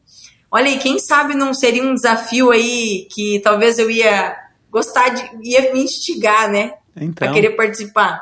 Por que não, né? É, eu, eu acho que como desafio pessoal pro teu histórico, eu acho que seria interessantíssimo, né, de você viver, se desafiar nesse nível, já que é uma prova que quase ninguém termina. E, e eu, eu acho que, enfim, tudo que você passou na tua vida até agora tá te levando para somar características para quem sabe largar com um pouco mais de chance de terminar uma prova dessa, né? Depois eu te coloco em Olha contato com o Henrico, se você é, quiser, para vocês conversarem. Pô, com certeza, vou querer sim, porque se um dia, se um dia eu fosse participar, eu ia precisar de todos esses estudiosos aí, principalmente ele que já foi, né? Então, é. Ele já ia conseguir me passar um panorama do que, pode- poderia acontecer, né? Eu não sei se ele tá querendo ir de novo, já nasceu agora o, o filhinho, acho que uma filhinha deles e tal, mas, é, enfim, me lembrei aqui. O teu sonho máximo hoje é a UTMB, É o TMB. aham, que é a, né, a a cereja do bolo aí, o campeonato A mundial, vai, das corridas de, de, de trilha, né? Legal. Isso. Tem mais alguma coisa que você tem aí na sua lista de desejos, por mais impossível que possa parecer hoje, mas que um dia você gostaria de considerar? Além da UTMB, que eu acho que está bem próxima, né? Olha, talvez aí um dia participar também da Zegama, né? Que é uma prova duríssima Aham. na, na Espanha. Uhum. que, e que todo mundo fala muito bem dela justamente por aquela energia, porque toda a torcida fica ao longo do caminho. Uhum. Então, assim, parece algo muito mágico e talvez A, a Mika Piscin não participou dessa prova? participou. Ah, é, eu tô participou. lembrando desse Então, nome assim, Zegama. Eu vi, né? eu vi através dos olhos deles, né? A, a Mika foi, foi, acho que, a única brasileira a participar dessa prova aí, até É. hoje, que dá história. Uhum. Ela participou do quilômetro vertical. É, É, o. Valmir, teve, teve um pessoal brasileiro, o Chico, que participou dela. Uhum. Então, nossa, eu vejo assim que talvez seria um lugar que eu acho que eu ia ficar apaixonada também. Legal. Eu, eu acho que é isso, assim, né? Porque realizar o sonho de estar lá na UTMB, eu já realizei, Aham. que eu fui ano passado, mesmo que eu parei, né? Aconteceu a situação de eu ter que parar. Uhum. Mas a vontade de estar naquele lugar e correr aqueles 170 quilômetros com mais de 10 mil de altimetria, eu acho que vai ser. Não, o lugar bem- lá é fantástico, né? O lugar lá é Meu. incrível, né? Não é à toa que a Fernanda Maciel quis morar lá, né? E mora lá. Não é à toa que a Fernanda Maciel mora no coração, né? Chamonix. Exato, exato. Bom, para terminar, é, vai sair o livro de memórias da, da, da Letícia? Porque eu acho que eu vi um podcast que foi ao ar em 2020, 2021, que você estava com isso ainda meio embrionário. Vai sair. Tava, tinha assim, eu já várias vezes eu fui e voltei, fui e voltei no meu livro, mas a minha proposta agora, o meu desafio aí da, da até da, da minha equipe técnica aqui é eu terminar o meu livro até a primeira UTMB, que vai ser a que a gente vai na Espanha, pra Ah. gente conseguir lançar, né, aproveitar todo esse momento que a gente Ótimo, tá legal. vivendo agora Claro. pra, pra conseguir lançar. Então Ah, vai ter legal. muita coisa bacana aí, que eu- inclusive eu já escrevi, mas que eu ainda estou escrevendo Claro. que eu quero compartilhar, poder compartilhar com vocês aí. Ótimo. Vou, vou- quero fazer esse negócio sair do papel. Ótimo, sair legal. da, sair do, só do sonho, né? Claro, claro. Mas que bacana. É, aí para a gente estar acompanhando não somente as suas aventuras, o lançamento do livro e, e, enfim, é, a tua rede social, né? Acho que é Letícia Saltori, é você mesmo ainda que responde, né? Não tem nenhum assessor ainda de comunicação. Eu mesma, sou eu mesma. Respondo todas as mensagens lá. E se eu não responder, me cobra de novo que eu respondo. Legal. Letícia Saltori, é, quem quiser se informar sobre a, a, a Mountain School, também tem um site, acho que tem um site, né? Sim, Tem um tem o site um da Mountain. School. Aham. Só colocar lá Mountain School MSBR, já vai Ah, achar. legal. É. Qual que é o Instagram da Mountain School? No Mountain School tá, tá, tá escola MSBR. BR. Tá, eu vou colocar aqui esses links todos no post do episódio de hoje lá no meu site. E, enfim, quem quiser entrar em contato contigo, já deu para perceber que você é uma mulher super simpática, adora falar, adora compartilhar. É só entrar em contato que você vai ter um prazer aí de estar trocando ideia, ideias também com os ouvintes do Endorfina, né? Com certeza, com certeza. Pô, pode entrar em contato que eu tô disponível. Legal. Bom, muito obrigado. Quer fazer mais alguma consideração final antes da gente encerrar essa conversa incrível, é, Letícia? Só agradecer mesmo, Michel. Foi um prazer imenso, de coração, conhecer você e para todo mundo que está vendo e ouvindo. Vou falar para vocês, é, façam assim como eu, escutem os outros episódios, porque o Michel. Obrigado. Cara muito empenhado, fiquei muito contente de, de perceber que é, o teu podcast tem esse diferencial de, de buscar essas informações da, do, do convidado, de ir mais a fundo, saber da história e trazer também um pouquinho do que não foi falado em outros lugares. Isso é muito bacana, porque a gente acaba repetindo às vezes as mesmas coisas. E, e foi muito bacana poder viajar um pouquinho aqui no, no tempo, né? De, de coisas que a gente às vezes nem lembra mais. É muito feliz mesmo e, e muito emocionada também, né? Nossa, poder falar com, ouvir os áudios surpresas aí que fiquei muito contente. Só agradecer pela tua pessoa que você é. Muito obrigada de coração mesmo. Que bom. E todo mundo que está ouvindo a gente aí tem a oportunidade de ouvir nosso podcast e também é, acompanhar os outros episódios do Endorfina Podcast. Que bom, obrigado, Letícia. Foi um prazer. Foi, prepara foi preparado com muito carinho. Sim, sem dúvida nenhuma. Assim, eu, eu, eu, eu tento me empenhar o máximo para para trazer, para extrair, né, de vocês, como eu falei no começo, para extrair dos meus convidados o, um lado bacana que inspire. Pode ter certeza que eu estou aqui super inspirado e eu aposto e posso garantir que o, o ouvinte ou os ouvintes do outro lado aí também, onde quer que eles estejam, também saem inspirados de conhecer uma pessoa, uma mulher como você, que tem um lado corredor que é fantástico, mas dá para perceber que o lado corredor é só a, a, cereja do bolo que tem por baixo, o que tem por trás disso. É uma mulher incrível, uma mulher fantástica, uma mulher que vale ouro. Mais uma vez, privilegiado o Marco Aurélio. E muita saúde para você, que você realize todos os seus objetivos, que você conquiste aí o mundo que você quer conquistar e sinta-se sempre à vontade para voltar aqui para contar um pouco mais da sua história, das suas histórias e dos seus, é, enfim, dessas suas palavras sábias. Obrigado, querido. Muito obrigado mesmo. E é isso. Muito obrigado pela sua audiência. Espero que você tenha curtido mais este episódio com uma mulher fantástica. É, a, a Letícia participou já de diversos podcasts. Eu vou colocar alguns deles aqui no, no post do episódio de hoje, lá no meu site, endorfinabr.com. Mas é, se você quiser ouvir ela falando, claro, das corridas, ela tem histórias muito legais, que ela já falou em diversos, em diversos outros podcasts. E aqui, essa abordagem aqui minha foi o que eu falei no começo do episódio, foi mais centrada na, na pessoa dela, né? na, na história pessoal dela, na história de vida dela e claro, sempre permeado pela corrida. E é, dê um alô para ela, vou colocar também, como eu falei agora no final, é, os links para as redes sociais dela. Essa iniciativa dela da escola é muito legal. Ela, ela tem canal no YouTube, o Instagram dela é muito bacana, ela faz vídeos super legais, é uma, é uma figura muito simpática e eu acho que deu para perceber bastante isso aqui, ficou bem nítido na nossa conversa. A gente falou aqui, né, e participaram aqui o Cláudio Castilho, que já passou pelo Endorfina, o Cissão, Cícero Barreto, que é diretor de marketing da Omint, é, que é uma seguradora de saúde super bacana aqui de, de São Paulo. E, claro, atua no Brasil. É, a gente falou aqui sobre a, né, uma passagem rápida da Rosália, a Andréia, a Fernanda Maciel, a Manu Vila Seca, o Henrico Frigeri, a Mica Piscin. Todos esses episódios, é, todas essas pessoas incríveis passaram já pelo Endorfina e você ouve nesse mesmo local onde você está ouvindo aqui. Se for, um, se for um agregador de podcasts, clica agora no botãozinho de mais, no botãozinho de seguir, de assinar. Você vai estar ajudando muito o Endorfina.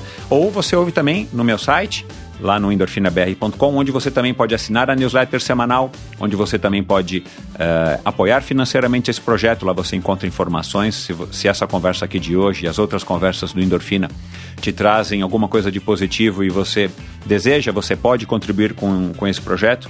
Agora é a hora, vai lá no botãozinho do Apoia-se e se informa. A partir de 20 reais por mês você vai estar fazendo uma enorme diferença.